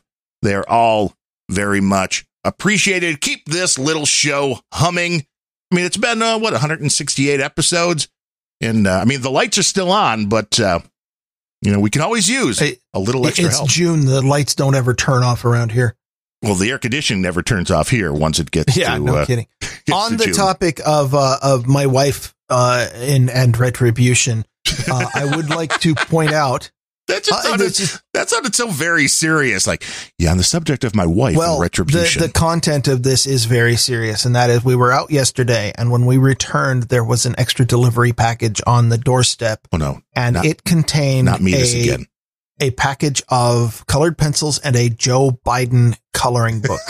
Meatus. And all You don't I even have to say, tell me. It's Meatus. All I have to say is this isn't over. See now, you Um, what you did wrong was Meatus sent a bunch of us a Joe Biden bronze coin, and then you sent him something nice back as a Dogecoin. Fir- and First now, of all, I, I- I'm not sending any of this. I'm not personally involved in this blood feud that's popping up. Yes, although you're doing it wrong because he's sending you Joe Biden stuff, and then you're you sent him something nice. So now, I, well, I we do. did. We Lisa. did have the the Joe Biden pen holder where uh, it, it was a a bobblehead of Joe Biden on his hands and knees, and you put the pen in his ass. hey, different strokes for different folks. That's That that was one of the things that got sent. But uh, yeah, I I I'm I'm. This is not a threat, by the way. This is simply a statement of fact. It's not over. I, I think nothing is I think over that- until we I- decide another, it is. another volley may have already been sent out. I'm not certain. Was it over when the Germans bombed Pearl Harbor? Hell no. And it ain't over now. Because when the going gets tough, the tough get going. Who's with me? Woo! Thank you, Mr. Belushi. Yeah, the trolls are never with me. We did get a letter too, The, the trolls probably didn't get that reference. and some did. The, the it depends if you're of a certain age. You understand the uh, Belushi Animal House, but uh, I mean, if you haven't seen Animal House, I mean, do they still show this on streaming services? That's a classic. And Yeah. also, it's the kind of thing, yeah, it, it's the kind of thing that would be, quote, problematic in today's terms. you think? So I mean, it's if it not. hasn't been completely banned, it's not quite Blazing Saddles, but yeah, it's on the list. but it's problematic. Yes, it is definitely problematic, which means you want to see it if you haven't. But we did get an email from another expert from a No Agenda Night, Sir Arcane Code, who uh, said he is a cash strapped knight, but he's looking for ways to help out the Grumpy Old Ben's community. And he has heard us talk about things. I mean, of course, like crypto. Um, he said, I recalled your discussion earlier on what an idiot Hunter Biden was for leaving his laptop data exposed and that he should have used encryption like Veracrypt. I decided to write a series of posts on how to use Veracrypt. The first started about four weeks back, in which I covered the basics of Veracrypt and mentioned Grumpy Old Bens with a link to the site. Can thank you for the inspiration. Uh, the next post covered the use of hidden volumes. It then began as a series uh, on how to use Veracrypt from the command line so people could write scripts to create, mount, and dismount the Veracrypt volumes. Last Monday's post, June 6, covered scripting on Mac OS. This week should be live by the time Grumpy Old Ben's airs, covering scripting on Windows. I mentioned Grumpy Old Ben's again as the inspiration, as I did the last time. And uh, we'll be wrapping up with information on how to do this on Linux as well. He has a bunch of stuff in a GitHub, which is github.com slash arcane code, which we will put in the show notes. And you can find more. He's got his website, arcane, A-R-C-A-N-E code.com. So Sounds I'm- awesome. this is a good idea Yeah. for for people to take the stuff that we talk about. Like, well, here, let me actually show you how to do it. Yeah, because we we complain about things and we we talk about a lot of things, but we don't. uh, We're not we're not a, a how to. We certainly aren't going to make anything easy for people. So Right. taking taking the stuff out there that is interesting and important and e- explaining this is how you use it to make your life better. It's absolutely out the out of scope for uh, the two people who complain on a podcast, but uh, it, it's a valuable service. I approve. And one he does. His, uh, his name's Robert Cain, and his company is Arcane Training and Consulting. So he does the training and this kind of stuff. So this is probably a good series. I have to go check it out because I use Veracrypt, but I've never really gotten into doing it on the command line. And this would be good, you know, if you're looking to do backups of things and automate things to where you could, you know, mount what you need to mount, get your stuff transferred back to it, and then dismount so it's back hidden. And then the hidden volumes up. That's always been so James Bond or maybe Get Smart for me. Um, where, oh, you have a hidden volume, so people don't even know it's there, or a hidden volume within a volume. So, okay, you give them the password to get into the original part, but then there's another encrypted thing inside of that. It's, it's really, yeah. uh, it's cool stuff. Yeah. For real security, make sure that you put the key to your hidden volume inside of a different hidden volume, which is stored on the hidden volume itself. yes. That way it is super secure and nobody will ever get into it.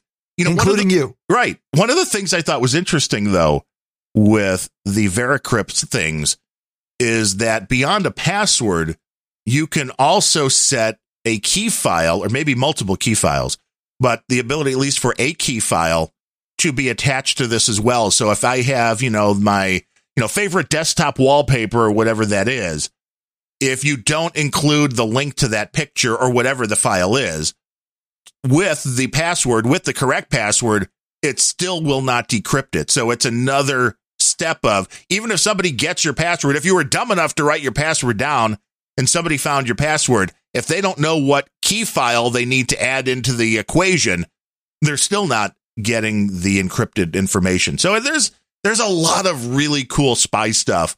And even if you don't think you have anything to hide, it is good to understand how this technology and, and works. With, with with the way that governments have been recently, if you don't think you have anything to hide, it's because you don't realize what you have.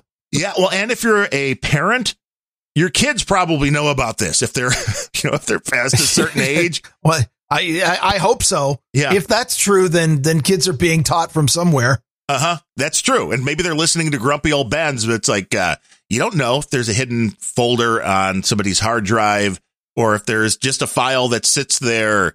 You, you can name it anything you want. It's like, oh, what is this? I don't understand what it is. It's like, well, you need to be under. You have to understand how to get the information out of those files. So, so last Friday, I promised you a vigilante story and then we, we tabled it. Yes. And, uh, and so I was thinking I could go to the story again, or we could just table it again, and then and then we become epic teases. What do you think? No, I think you should give them the story. If it's a good story, I mean, if it's not, oh no, no, it's actually boring as hell. It's a Shaggy Dog story, but I'm going to tell it now. So screw you guys. Uh, this is about an app called Citizen, and I had not heard of this, but apparently it, it became big enough that all of these trolls are now going to tell me, I can't believe you haven't heard of it, which I haven't. So, uh, I, am a little punchy from trolls this week. Have you noticed? yeah, I've got the same, uh, I've got the same link though. Okay. Um, this particular one app, uh, it, they, they, it, the idea started out kind of good, although I'm not sure the CEO did. Uh, the original name of the app was Vigilante. Yes.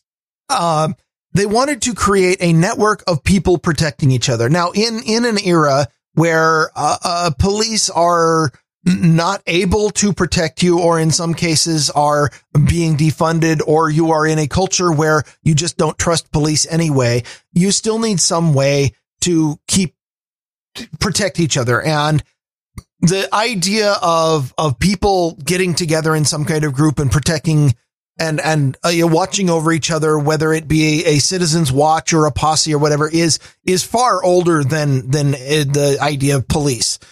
Um, I, I like the idea. I approve of it, but calling it vigilante was the first clue that uh, the person who founded this wanted more than just a neighborhood watch. Um, right, right. He wanted people actively trying to step in. Yes. So here is what the app does. It uh, is a social media neighborhood watch app to track, report, share, and discuss local crime. It captures info from police blotters, reports, and scanners. Uh, uh, apparently that's someone listening to scanners and typing in. Um, yeah, yeah. Well, that, that there is a huge amount of people that do this. You can find most of these scanners that. now online too. So it's not like you have to be I, in Chicago to hear all the Chicago police calls. You could just Go. Oh, I know. I, I could drop a link in for if you wanted, uh, not, not that you do, but if you wanted the Snohomish County scanning, uh, that, that's all, that's on an internet radio station. I can load that up, same as I load the no agenda stream. Uh, but, uh, you can use the app to, of course, there's an app. Everything is an app. Um, you can use the app to live broadcast a crime scene. Um, so good, good part of this, it's neighborhood watch and I approve of that. Bad part, it kind of turns your neighbors into informants. uh, it depends on how it's used, I suppose. Um, but he, the, uh, CEO in, in an interview again, uh, you know, creating a vigilante app says wants to create a network of people protecting each other. I'm good with, uh, wants to report on what cops are doing and where police and citizens can hold each other accountable. That sounds ominous. Uh, it might be the right way to go, but, uh, here's how we knew that, uh, CEO Andrew Frame, um, was not doing this entirely out of love was uh, in May, uh, during the, uh, some brush fires in Los Angeles, uh, there, the app, someone on the app had caught a picture of a shadowy figure walking away from where a brush fire started. And CEO Andrew Frame offered via the app a $30,000 bounty to encourage vigilantes to hunt down the person that he thought it was. And he doxed them. He gave, uh, the information and, uh, if it was, it was only because the cops picked up on this and, uh, they, uh, they, they kind of convinced him, Hey, you need to stop this, that, that they didn't end up, uh, ultimately the guy was innocent. He had, he was so, somewhere else at the time. Um, but he, he offered a $30,000 bounty to hunt down and, uh, and do who knows do what, what? to an Right, innocent that's person. question. Yeah. it's like, come Um, on. uh, uh, one of the uh, things that he had apparently told employees of the thing via Slack is uh, it's not enough to just report crime. We should be catching a new bad guy every day. Um, and then uh, the the latest, which happened very recently, was there was a, a, pri- a private a force of private security vehicles with citizen uh, branding being test piloted and driven around LA, like, like full on armored vehicle looking things. So, um, uh, it looked like they were about to move into private security forces. Uh, this caught some attention. Some people weren't really sure that, that this was what we needed. I, I don't know. Um, I, do feel like, uh, our, our uh, uh, at least in America, the American culture is damaged by the pervasive assumption that nobody should be allowed to protect themselves or anyone else. And that the only people who can possibly protect you and your family from crime is the police because that's not feasible. It doesn't scale. And more importantly, it's Orwellian. It's fuck. But I'm not sure this was the right way to go about it. Well, this So- reminds me a lot of a CBS show that only made it one year with Jeremy Piven in it. Yeah, the guy I had an argument with on Twitter and told me, "Ah, Rush lies about everything," and then uh, and then backed out. He, he was very much like the trolls that you've been dealing with recently. But the show with wisdom of the crowd, the concept was his daughter was murdered, and he was trying to That's a good it concept. using tech. oh. But so he was going back through like photographs of her, you know, from people's like Facebook page or whatever they were calling them in this fictitious world. But this turned into the same kind of thing, like where, oh, they could use all of the things available on the internet and social media to be able to solve crimes. And this sounds very much like what the citizen slash vigilante system was aiming to do. And this again is one of these concepts that sounds like it might be a good thing because, you know, if you see somebody getting attacked on the street, I mean, yeah, it's good to call the police, but if you could also somehow alert other citizens in the area that might be closer, like, hey, I'm going to help, but I need help. I need backup. So if you're around here, you know, I could use I could use Yeah. somebody to uh to back I- me I- up. there are a hell of a lot of places out there where this would be welcomed because the the pervasive assumption is don't trust the cops. Right. And I, I'm not even going to say that's wrong other than, than it's not, uh, it's not great universal advice, but there are places where and neighborhoods where th- there is very much a culture of don't trust the cops. And in that case, you watch out for each other and everything's good. Well, and there are places where the cops are always going to take a little bit longer to get to it. The Yeah. the cops deal. I mean, the, the problem with this is encouraging people to be vigilantes, which of the name of the app. I mean, there's a there's a very it's hard not to assume that there, there was some encouragement to be vigilantes if that was the name of the app. yeah there's a there's a very thin line. I don't know where the line becomes where you attempt to help somebody. Now, it's easy if it's, you know, one guy, you know, beating up a woman or something and you are twice as big and you can take him and there's no weapon involved. Now, if there's somebody with a gun, I don't know if the average person's going to want to run in and, you know, try to tackle the guy. So there's well, a, the, the, the if if the average person were strapping like should be true in this country, yes, yeah, then that, you, you know then then you know it's it's funny you go there are a lot of stories that you come out of usually places like Texas where you know somebody tries to rob a place they pull out a gun and immediately six other people in the store pull out a gun shoot the hell out of him yes, yeah. There was one, and I believe it was in uh, Chicago because the camera looked like it was out of. Uh, no there couldn't be there are no guns in Chicago I know that was. Uh, I looked like it was a UIC, which is University of Illinois at Chicago campus, where there was a guy sitting in his truck, and you see this other guy coming across the street, and he goes to the window, and he's knocking on the window, and then you can see he's got a gun in his hand. And he's looking to, you know, carjack the guy. So he's like, you know, tap, tap, tap, you know, kind of waving the gun like I've got a gun, get out of your car. Well, the next thing you see is the truck door opens and a gun comes out of the truck and starts firing away. And it's like, oh, you picked the wrong truck. But yeah I'm, I'm I'm not feeling like being carjacked today thanks go ahead and try the next one once you've had you know a hospital look at that yeah, exactly. I mean, this is where people become a lot more law abiding and polite if you think that every house you might break into, every car you try to carjack, that the person might also have a gun. That is Yeah, a great equalizer. pure incentives, which Yeah. unfortunately there are very few people, especially uh, around where I am, that understand the concept of of people follow incentives. So if I, enforcement doesn't work in a lot of cases, but if you change the incentives, it does.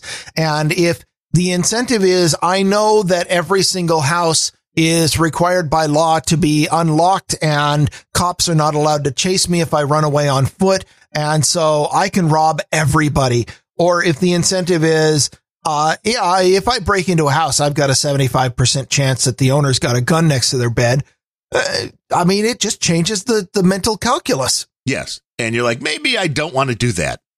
But uh, this was something that started in New York, this app, this concept, which, I mean, we know what's going on in New York. Um, there was a reason I'm not article. sure I do. Well, it, it's not good. There was Oh, a re- I, I had I had one more kicker about the the citizen story. Are you moving off? No, I was just going to mention that there was, uh, there's not much more than the headline here, but the Reason article, which was from the last week, New Yorkers are now watched by more than 15,000 surveillance cameras. So, I mean, talking about these apps, which are doing their own kind of surveillance, although adding in the ability for people to communicate. This is kind of like ubiquitous surveillance with a chat room is what this app Yeah. is, right? It's I mean I, I, it's like London has been there for a few years, and yeah. So what was the, uh, what was the kicker? Oh, uh, the the re- and the reason that this actually came up on uh, in my news story last Friday, um, during the Apple announcement where they were adjusting their App Store policy, there was one additional thing that they had put into the announcement. Uh, the change of App Store policy is that now, uh, no longer will they accept apps into the App Store for reporting crimes unless those crimes also include the participation of local law enforcement. Oh, I thought they, if they meant unless the crimes could make Apple 30%. Well, they I, I, they they definitely uh, have a lot. They've got the Facebook app, so um that that's in there. But uh yeah, the I I, I don't have the policy written down correctly. Uh, but apps that involve reporting crimes must involve local law enforcement in the reporting system now which is entirely targeted at the citizen app because the the CEO uh, Andrew Frame clearly did not think that cops should be involved in the feedback mechanism of of people protecting each other. And uh, so they're either going to have to rework that and include local law enforcement in their reporting, or they're not going to be allowed into the app store. Yeah, which I mean, think this actually makes some kind of sense that if you're going to, you know, at least let the areas, like I said, our little town here just bought a couple of drones, but let's say that my local police department has the ability to and the manpower to get plugged into something like this app. If somebody comes onto this Signal app or whatever it's called now uh, and says, "Oh, there's a whatever, there's a robbery going on here," well, I think the police should get that information. I mean, you're reporting a crime. Why you would want this to go to just other people on the app, but not to the authorities, I don't understand because what are you going to do first? I mean, this again comes down to you're walking down the street in your town and you see, you know, three guys beating up a woman. Well, who do you want to go to first? Some random people that may or may not be there on the app or to the law enforcement? I mean, it would be nice if you could do both at the same time and be like, oh. I mean, if, if you're being mugged or, or otherwise becoming the victim of a crime, usually your top priority is I need the crime to not be happening right now. And uh, at, at, that point, I mean, if it's me, I don't care if it's a police or a bystander doing it. I'd like the crime to not be happening. Right. So instead of people going to help, they're just going to their they're going to yeah. their app.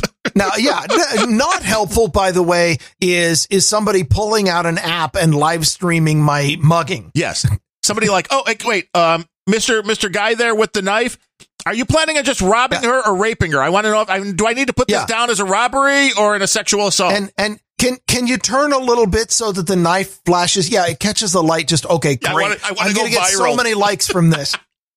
Man, that is sick, and it's exactly where we are as a society right now. I think. Oh yeah, yeah. yeah. Servo just said, "Yeah, this will get so many clicks." That's exactly, I think, what people go to. It is. And so, I'll put a link to this. My story on this was from NBC News, which I was surprised from NBC uh, the article looks like there were a couple authors, David Ingram and Cyrus Farivar, but this was actually a very in depth, good breakdown. I mean, this was like you're going, oh wow, wait, NBC can do journalism. I was kind of uh, surprised. Actually, my link is NBCNews.com. Yeah, same. So, so uh, it might be the same article. And it was good journalism. I mean, this was not the so usual. We'll like, make sure We'll make sure to put that in the show notes twice. Yeah, not like three paragraphs like you would usually get with some very cryptic, and then they got the Bitcoin back. No, this was a pretty powerful rundown on on what's going on in the app and what's been, you know, I I only pulled out the parts that I wanted to rant about, but there's a lot there. Uh, and there was, I mean, we could st- uh, give give a little something weird to end on today, which uh, all right. I've run across I've got an IoT story, or oh, you got something in mind? Never mind. Yeah, no, this was uh, I've run across this site a few times recently, which is studyfinds.org, which is about, you know, people doing polls and that kind of thing. But I thought this was a little bit bizarre and I wanted polls. Yeah, polls. You know, not polls. The, yeah, not the, not the Polish people. I mean, CSB wanted me to let everybody know that uh, Poland was playing in some soccer match or something. I think some people it, are into doing polls. Yeah, like football they call it over there or something weird. I have I have no idea.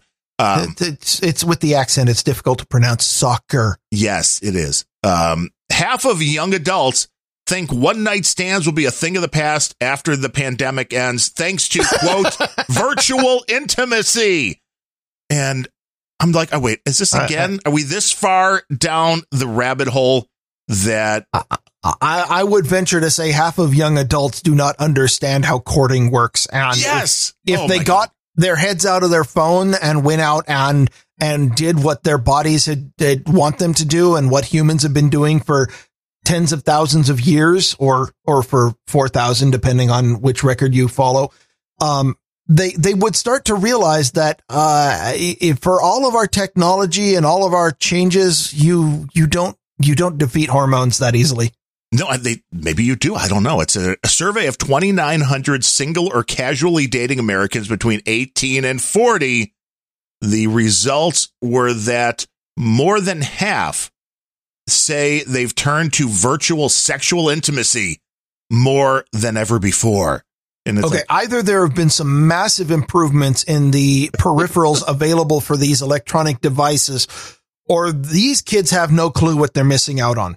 Yes, and uh, they're missing out on a lot because it says this includes relying on video chats 61%, sexting 54%, and phone sex 47%. And you don't get the same kind of intimacy on a Zoom call uh, unless you're Jeffrey Toobin. But now, but see, this is the problem. This, this, the whole concept here was that they're seeing this as being more intimate than physical intimacy now. That oh, that we, we can be uh, intellectually eh, intimate I- by I- having a Zoom I- call.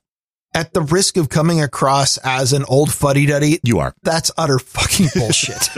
yeah, I mean, I would think, I would think so. Um, now the thing, as somebody who who has experienced the real thing, no, no, it's not. the person that, uh, and this was a sponsored, of course, by uh, Plenty of Fish, which is a dating app, but uh, it says, "quote Singles spent the last year adapting and learning how to date from a distance by using technology." Such as video chats and live streaming to forge virtual connections with one another. And see, here's the thing virtual connection. It's not a real connection. It's a virtual connection. Understand being catfished? Are, Let's go back are, to the are they story. going to be able to have to create virtual kids and have virtual families and, and Yes, continue the virtual species? It's in The Sims. That's that's what we are. This is The Sims now. this is what we've got going on. You know what I'm getting out of this, and and I think we we already knew this. The that it was there is uh that the you know you've got the it, it- to put this into the false dichotomy, the perpetual struggle again of left versus right.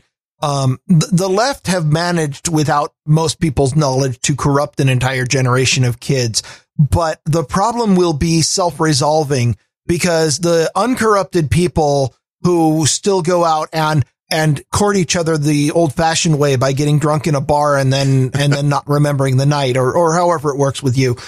Um, those people are going to be able to have actual children and continue the the species and the people who are forcing celibacy on themselves by become entering lifelong relationships where the only physical contact they have is a cat and they say it's just as fulfilling to have an online and you know what? I, within a generation they're all going to be not having kids and therefore i guess the species is saved. Maybe or dying out, depending which Well, which um, aspect you're looking at. If you're Bill I mean, you got people people like Bemlet and Sir Spencer out there who are are creating the next generation and teaching them right. I think that uh, we're we're like I said earlier. I am a perpetual optimist. The the species is going to do all right. it says the pandemic is also driving you young singles to find intimacy within their own social circles. Why is this a surprise? With nearly half the respondents have had a friend with benefits in the past, 76% now say they've been in such a relationship since the pandemic began. And it says for 39% of those, their casual arrangements have progressed to official relationships. Like, well, then that's called dating. I don't know Yeah. what the, uh, so uh, yeah, okay. So they're following the hormones. I get it. Yeah, and then I, I thought it was great that a lot of them are turning to their roommates. Like, well, how many people had? I, I didn't realize this was such a big when, thing. When when your options are, uh, you know, oh look, my real boyfriend is across the country, and I can only see him on this tiny little phone, and I really really need something, and there's only so many times the cat can satisfy me. So hey, roommate, yeah, it's like uh, I just didn't under. I didn't think there were that many like uh, straight male and straight female women just And- living together that just is roommates. That seems like a Well, weird. who, why why would you be so uh, I know. homophobic as to assume they're straight? Yeah, I don't know. That's just me. And I, more importantly, you know, when they turn to their roommates, that's another opportunity to set up an OnlyFans. well, yeah, it's it's an internal, all in one place business. Now, that's what I thought was funny. though. weather Now, now, what if your roommates are your siblings? Is that is that still is that it depends what state you're in. Is that just keeping it all in the family? Yeah, if it's Alabama, sorry, anybody in Alabama, um, you never know. Three's Company says Digi Guru. Yeah, that was that was a TV show. I just Digi. That is a television show. Now you're dating yourself. I know, I know. I mean, but then it really came down to you know Chrissy Snow or uh, Janet, whatever Janet's last name was. Nobody cares. Um, whether engaging in virtual sexual intimacy, turning to their roommates for a friends with benefit relationship, a dating trend we like to call room mating. what you, these people come up? I mean, like, really? It's yeah, we like to call it room mating or fulfilling their sexual needs by streaming steamy shows like Three's Company for Digiguru or subscribing to adult entertainment platforms. The pandemic has been a challenging time for everyone. especially and, and they're just finding new ways to make it more challenging. I love it. Yes. Yeah. It says, as we prepare to transition out of quarantine, we look forward to ushering in this new era of sex, dating, and intimacy. No, Janet Wood. Oh, how did, okay. How did I miss that one? Janet I am Wood. so glad that I was born when I did and don't have to. I like it. I'm I'm done with the dating scene. I've I've done what I needed to do. Uh, I I did. Yeah, I I had enough experiences in college without having any debilitating sexual diseases coming along with it. I I I don't I don't need to be involved in this scene, and I'm happy for that. Yeah. I mean, I was going to say, you never know. You might have to go back to dating at some point, but then I thought, um, your wife vindictive. I mean, you're going to be dead if you break yeah, up. I, I, it, it wouldn't work out if I ever started sleeping around. Then I'd, uh, you know, I'd wake up one morning with a severed Biden head in my bed or something. That's pretty hardcore. Do not, do not anger Mrs. Bemrose. That's all I'm saying. That's I've all I'm saying. already, I've already woken up with a, a you know, disassembled birds in my bed, but Well, that I don't think was her. That's because your cats wanted to bring you a toy to play with, or they Yes. just, or they don't let their friends in. It's the way it works. Do you got anything else, or is that we can we? uh I, we exit? I- you know what? I, I feel like I can't top your story. I mean, it was great. I, Uh, I have I have some bitching about Samsung, but uh, it it'll keep. It's it, the the deadline on that isn't till Jan- June thirtieth. I mean, just teach your kids that dating should be face to face. I think we talked about this before in Grumpy Old Bens. I don't understand the well, we video chat. You know, I live in Florida and my boyfriend lives in Washington, but we video chatted, but we're dating. We've never met in person. I don't get that. That is beyond me, and I know that just means we're uh, old. Long term relationships can work as long as they're temporary. Yeah. But it it, it has to be in person.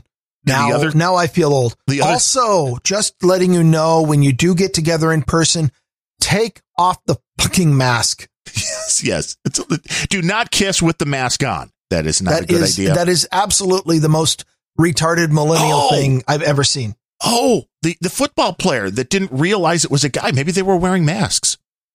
Um, if you don't know that story, go back to the No, last it was one. 2015, Yeah. Um, maybe. the video chat, the sexting and phone sex, I just want to point out to everybody, all of those things can be recorded. So if you're engaging in them, you really then better trust. because you can make a lot of money. Oh, that's Yeah. not where you were going. No, I mean, well, again, if you're if you're attractive enough, which this is an equity, but of course you can make some money on an OnlyFans or something. I mean, if you're if you're a female, I don't think guys are making the same kind of money on OnlyFans, which is totally wrong. We want Yeah, to be sexist. yeah, we want to be part of the sexual revolution. Um, but yeah, just be aware that if you're going to do those things, they can be recorded and used against you well outside of a court of law. And- I missed the sexual revolution when I was when I was reaching sexual maturity. It was it was the 80s where the the motto was "Gentlemen, stop your engines." Yeah, there's Jonathon Brandmeier, Chicago radio DJ legend, has a song called "Making Love in the '80s," where it's spelled A I D S '80s, and uh, yeah, it was not a good time to the the free love. Thanks, Fauci. Yeah, Fauci could have protected us all, but no, did he? No, that bastard. But hey, we'll find plenty more to complain about come uh, Friday. Today's Monday. The dates they all just get mixed in, but we'll be doing another show on Friday right here. Same bat time, same bat channel. Until then, we want to thank everybody for coming along live, noagendastream.com. And we hope you can join us again on Friday. Until then, I am Darren O'Neill. I am coming to you live from a bunker deep in the heart of middle America, just outside of Chiraq, where it don't matter how many people shoot each other as long as the cops weren't involved. And from America's left coast, where I'll be going into hiding from the crypto hit squads, I'm Ryan Bemrose. The zealot's gonna find you.